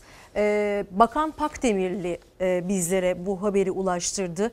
Afetlerden dolayı çiftçi çok zor durumda. Aslında çiftçiler seslerini duyurmaya çalışıyor ve Pakdemirli'ye sesleniyorlar. Özellikle e, Tarım ve Orman Bakanı Bekir Pakdemirli çiftçiye 7 alanda destek müjdesi verdi. Tabii ki bu desteklerin zamanında gelmesinin ne kadar önemli olduğunu bir kez daha duyurmak gerekiyor. E, desteğin toplam tutarı şimdilik 294 milyon lira. Peki zamanında ulaşabilecek mi ya da çiftçinin tarımla uğraşan vatandaşlarımızın hayvancılıkla uğraşan, temel ihtiyaçlarımızı karşılayan ve değerini çok iyi anladığımız o temel ihtiyaçların üreticilerini gerçekten rahatlatabilecek mi kısa sürede bunu bilmiyoruz ama bakınız yenilikler nasıl? 7 alanda daha çiftçilerimize destekleme ödemelerine başlayacağız. Bu kapsamda 256 milyon 370 bin lira çay budama tazminatı desteği, 27 milyon 500 bin lira hayvan hastalıkları tazminatı, 1 milyon 500 bin lira geleneksel zeytin bahçeleri rehabilitasyon desteği, 1 milyon lira toprak analizi desteği, 373 bin lira organik arıcılık desteği, kırsal kalkınma desteği ve tarımda uzman eller projesi kapsamında da 54 projeye 7 milyon 500 bin lira olmak üzere toplam 294 milyon 243 bin lira desteği bugün saat 18 itibariyle çiftçilerimizin hesaplarına aktarıyor olacağız. Üreticilerimiz, çiftçilerimiz bu ülke için üretmeye devam ettikçe bizler de onları desteklemeye devam edeceğiz. İşte afetlerle, telef olan, sellerle, depremlerle zararımızı yıpranan ve yok olan hem temel ihtiyaçlarımızı hem mal mülk meselesini konuşuyoruz. Niçin? Yeteri kadar önlem alınmadığı için ve bir de deprem gerçeği var. Yüzümüze yurdumuzun dört bir yanından e, çıkardığı sarsıntılarla birlikte aslında Büyük İstanbul depremini bir tokat gibi çarpıyor. Posta gazetesinden bir detay göreceksiniz. Bir ayda beşinci deprem diyor Posta gazetesi. Deprem fırtınası bekleniyor diye devam ediyor gazete. Manisa Saruhanlı'da dün saat 10.21'de 5,5'lik bir deprem oldu. Uzmanlar Ege'deki depremin İstanbul'a kadar geniş bir alanda hissedilmesinin nedenini fayın yerin alt tabakasına doğru kırılmasından kaynaklandığını belirtti. Ege Üniversitesi'nden Profesör Doktor Hasan Sözbilir bölgede deprem fırtınası beklenebilir dedi. Ve bir başka gazete gelecek şimdi o da depremle alakalı bir habere yer verdi. Savaşçım Posta Gazetesi mi Korkusuz Gazetesi'nden Profesör Ahmet Ercan ard arda yaşanan depremleri yorumladı. Yedilik deprem kapıda diyor ne yazık ki beklenen deprem. Van'da önceki gün yaşanan 5.4'lük depremin ardından dün de Manisa 5.5 ile sallandı. Profesör Doktor Ercan Türkiye yedilik bir depreme gebe dedi. Türkiye'de son 6 aydır görülen deprem fırtınasının ardı arkası kesilmiyor. Van'da bir gün sonra Manisa'da yaşanan 5.5'lik deprem İstanbul'dan bile hissedildi ve ne yazık ki uzmanlara göre depremlerin devamı gelecek. Yedilik deprem nereden vurur bilemiyoruz ancak faylarımız aktif. %52 Kuzey Anadolu, %33 Batı Anadolu olarak bir tahminde bulunabiliriz dedi Profesör Doktor Ahmet Ercan. Ee, önlem almak çok önemli. Biz bunun için çok geciktik. Ee, kentsel dönüşümü ne yazık ki hakkını teslim edemedik ve her zaman da belirtiyoruz ki deprem değil bina öldürür. Sel değil yetersiz altyapı öldürür. Dileriz ki uzmanlar bunu geç de olsa duyarlar ve önlemleri alırlar. Çünkü sonra işin içinden çıkamayacak e, durumlara maruz kalabiliyoruz. Canlarımız yanıyor ve depreme ve sele can kurbanları, canlarımızı kurban ediyoruz. Bu gerçekten çok çok mühim bir mesele. Kiraz üreticileri çok dertliler. Çünkü onlar da zarardalar ve Antalya'da koronavirüs nedeniyle ürünlerini çok çok ucuza satmak zorundalar. %20 zararında ilimizde bir zarar var. Aşırı yağış, yağışın neden olduğu su birikintileri haşhaş üreticilerini zarara uğrattı. 18 bin dekar alanda ekili haşhaşlarda yoğun şekilde mildiyo hastalığı görülmeye başladı. Yaza yaklaşırken başlayan sağanak yağmurlar, ceviz büyüklüğünde yağan dolu, meyveden sebzeye birçok üründe zarara uğrattı çiftçiyi. Ekili alanlar ya su altında kaldı ya da doluyla birlikte beyaz örtü altında. Toprakta kalan ürünlerden biri de haşhaş. Haşhaş üretiminin %11'lik kısmının karşılandığı Burdur'da. Bu yıl yağışın fazla olması ekili alanlarda su birikintilerine ve haşhaş ekili alanlarda hastalığa neden oldu. Hastalığın adı mildiyo, zararı ise %20'lerde. Bak burada yine haşhaş mildiyesi zararı. Antalya Kumlucalı kiraz üreticisini ise yağmur dolu değil ama koronavirüs zararı uğrattı. Önceki yıllarda belli oranda bir kiraz alıp değerinde satabiliyorduk ama bu yıl ülkemizde ve dünyada meydana gelen rahatsızlıklardan dolayı bizden mal alan komisyoncu ve tüccarlar e, götürüp satamıyorlar. Çukurca mevkisinde 50 ton kiraz üretiliyor her yıl ama bu yıl alıcısı yok. Alanda üreticiye düşük fiyat veriyor. Bizim ürünümüzü 2,5-3 liraya almak istiyorlar ki o da bizim hep zararımıza. Tamamen ilaç ve gübre fiyatlı şeylerimizi karşılamıyor. Verilen fiyatla masraflarını bile karşılayamıyor çiftçi. Kirazda ihracatın arttırılmasını istiyorlar. İhracatın e, daha çok önem verilmesi, pazar payının açılması, pazarlanma bulunmasını e, talep ediyoruz. Kitap önerisi olarak Ertuğrul Konakçı'nın kaleme aldığı Kütüphaneci kitabını öneriyorum. Arka kapaktan kısa bir anekdot paylaşayım. En risksiz ve ortalama olan neyse tabii ki onu önereceksin bana. Çünkü benim için endişe ediyorsun. Riskin en düşük olduğu ve iyi olduğuna inandığın tercihleri isteyeceksin benim için. Çünkü beni seviyorsun Ronda. Bunu biliyorum ama inan bana kendimi uzun zamandır bu kadar rahat hissetmemiştim. Çünkü ilk defa seçeneklerden birini düşünürken kötü yanlarını değil de iyi yanlarını görmeye değer buluyorum. Aslında her şey bu hayatta bakış açımızla da orantılı. Dünyaya ya da olaylara nasıl bakarsak ruhumuzda da öyle devam ediyor aslında içler. Evet çok zor bir coğrafyada yaşıyoruz. Ekonomik sıkıntılar, duygusal sıkıntılar hepimizin var kendine göre. Ama önemli olan bakış açımızı biraz olsun ruhumuza doğru olarak endeksleyebilmek ve psikolojimizi sağlam tutabilmek. Özellikle geçirmiş olduğumuz bu süreçte psikolojilerimiz hepimizin derinden sarsıldı. Kendi kendimizi terapi etmeyi ve bakış açımızı olabildiğince aydınlık yönlere çevirmeyi umut ediyorum efendim. Diğer kitap önerimizi de birazdan vereceğiz ama şimdi çok bölünmeden tarım haberiyle devam etmek istiyoruz. E, kiraz üreticileriyle ilgili sıkıntıyı gördünüz. Şimdi narenciye üreticileriyle ilgili bir haber paylaşacağız. Bakın onlar ne yaşıyor? Erzinde yaklaşık 101 bin dönüm üzerinde e, ortalama 600 bin tona yakın e, narenciye üretiliyor. Çok ciddi anlamda Türkiye'de narenciye üretim merkezlerinden bir tanesi Erzin ve önemli bir ihracat merkezi ve Erzin'imiz gerçekten narenciyenin kalitesiyle ünlü bir yerimiz. Mayıs ayında bildiğiniz üzere çok anormal sıcaklıklar yaşandı bölgemizde. Temmuz-Ağustos aylarında görmediğimiz 40'lı derecelerin üzerine çıkması nedeniyle narenciye ağaçlarından çiçeğe dönen meyveler ortalama %60 ile %80 oranında bir meyve dökümüne neden oldu. Bu da özellikle Erzin'imizin ve bölgenin narenciye, erkenci narenciye çeşitleriyle geçimini sağlaması nedeniyle çiftçimiz gerçekten zor durumda kaldı.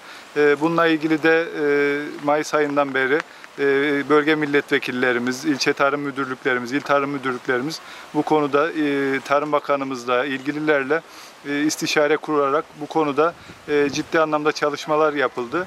E, bu konuda çiftçilerimizin bir an önce mağduriyetlerinin e, giderilmesini bekliyoruz. Gördüğünüz üzere gerçekten çok önemli dökümler yaşandı Erzin'de. Bu da çiftçimizi zor durumda bıraktı sadece narenciye ile geçinmelerinden dolayı. Tarsim kapsamında sıcak zararları e, kapsama alınmamış durumda. Bununla ilgili çalışmalar var. En azından e, gelecek dönemden itibaren e, sıcak zararlarında e, biz Tarsim kapsamına alınmasını bekliyoruz. Günün en mükemmel haberlerinden biri Posta Gazetesi'nden gösterelim. İmkansızı başardı, mucize doğdu. Yaptıkları organ nakilleriyle dünya çapında isim yapan Profesör Doktor Ömer Özkan ve ekibi 8 Ağustos 2011'de Derya Ser'de Sert'e rahim naklini gerçekleştirmişti.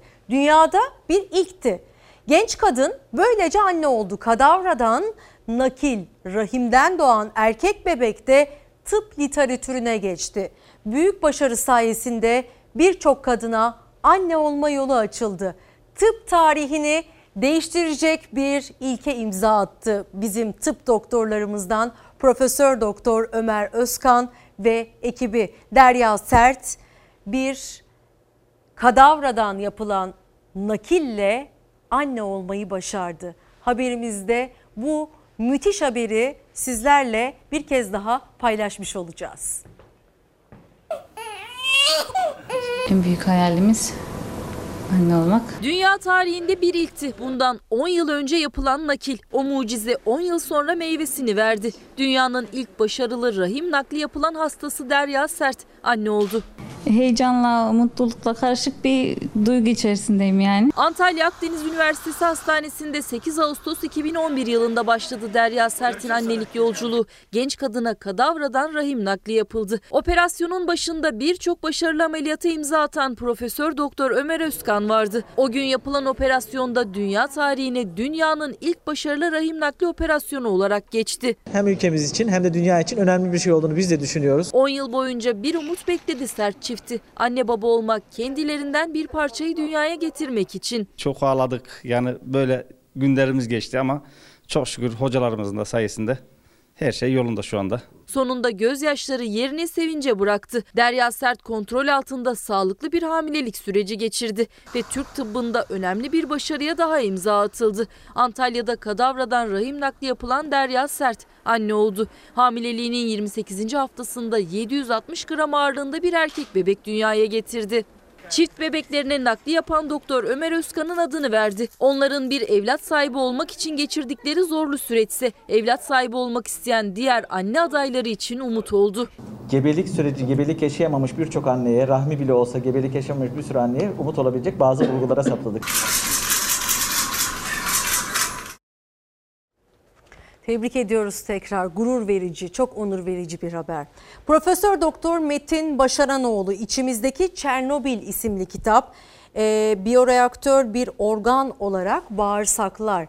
Aslında hepimiz daha çok okuyoruz, sağlığımıza daha çok dikkat ediyoruz. Bağışıklığımıza güçlendirecek e, takviyeler yapmaya çalışıyoruz virüslerden korunmak için.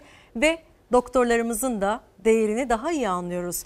İşte bir doktorumuzdan bağırsaklardaki mikropların ürettiği ürünler incelendiğinde tıpkı bir ilaç fabrikasının ürettiği ilaç formülleri gibi yapılara benzediği anlaşılmıştır diyerek başlayan ve önemli bir e, kitapla sizleri de tanıştırmış olalım efendim.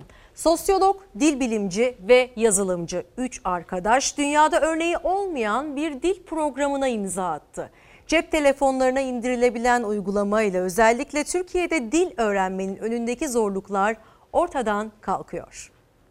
I read books and magazines all the time. Cebimizdeki robot İngilizce öğretmeni diyoruz biz aslında. İngilizce öğreten 10 ayrı yapay zeka cep telefonuna girdi. Dil öğrenmenin önündeki engeller bu yerli uygulama sayesinde ortadan kalktı. Hepimizin e, çocukluktan ileri yaşlarımıza kadar İngilizce öğrenme, geliştirme ve özellikle de konuşma ile ilgili yaşadığımız sıkıntılar oluyor. Eğitim ya da iş hayatında İngilizce konuşmak hayatı kolaylaştırmak için ODTÜ mezunu 3 arkadaş bir araya geldi. Sosyolog, dil bilimci ve yazılımcı. 10 alanda dünyada ilk ve tek olan uygulamayı geliştirdiler.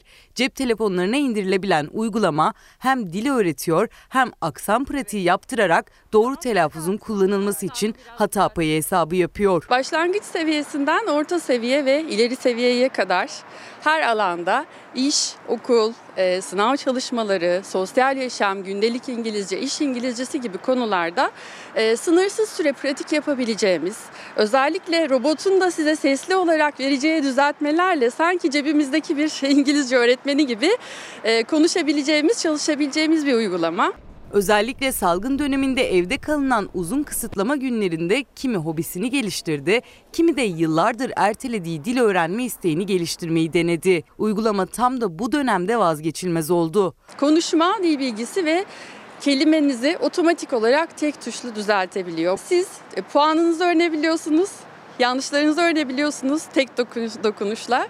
Ee, size önerilen kelimeleri ya da cümle alternatiflerini öğrenebiliyorsunuz. Sesli olarak çalışma şansınız var. Sosyolog Başak Temel Türkiye'de dil öğrenmedeki en temel iki sorunu saptadı önce. Çekinmek ve Türkçe düşünerek konuşmaya çalışmak. Uygulamada bu iki sorunu yıkmak üzere tasarlandı. Biz e, Türkçe gibi düşünüp İngilizce kelimelerle bunu ifade etmeye çalışıyoruz. E, öğrenme şeklimiz daha çok okuma ve yazma odaklı olduğu için e, o yüzden konuşma konusunda çok utanıyoruz. Yani hepimiz bunu yaşıyoruz. Size özel e, gelişim programı uygulamak gerekiyor. Biz de application uygulamamızda bunu sağladık. İki yıllık titiz bir çalışmanın ürünü olan uygulama bir yıl boyunca dil öğrenmek ve geliştirmek isteyen Türkiye'den 3000 kullanıcının verilerinin toplanmasıyla hayat buldu. Şu an 6000 kullanıcısı olan uygulama ücretsiz olarak kullanılabiliyor. İşte inovasyona ve e, aslında internet üzerinden olan e, dijitalleşmeye yönelik adımların atılmasının da bir göstergesi. Bizim bunlara ağırlık vermemiz gerekiyor. Çünkü e, koronavirüsle birlikte aslında dijital devrimin ilk ayak izlerinden sayılabilecek bir sürece girdik ve Türkiye'de de çok başarılı, çok nitelikli gençlerimiz var. Onlar için gereken yatırımları yapmamız gerektiğini düşünüyorum. Efendim İlhan Özşen'den bir mesaj. Diyor ki ben servisçiyim. Servisçiydim. Mart ayından beri çalışmıyorum ve devletin vermiş olduğu imkanların hiçbirinden yararlanamadım. Halen işsizim. Servis sorununa lütfen birileri çare bulsun diyor. O da e, işsizlikten nasibini almış milyonlarca vatandaşımızdan biri. Sesini duyurmuş olalım. Şimdi kısa bir ara. Efendim güne birlikte başladık. Ben Merve Yıldırım. Yarın sabah tekrar birlikte olacağız. Saat 15'e dek sokağa çıkma kısıtlaması devam edecek bugün. Yarın bu süre biraz daha uzun geçecek. Diliyorum ki tüm öğrencilerin sınavları iyi geçmiştir ve diliyorum ki yarın da güzel sonuçlarla çıkarlar sınavlardan. Dilerim ki e, aileler, veliler sosyal mesafe kuralına dikkat etmişlerdir. Göreceğiz bugün gelecek olan fotoğrafları ve videoları bekliyoruz. Görüşmek üzere efendim.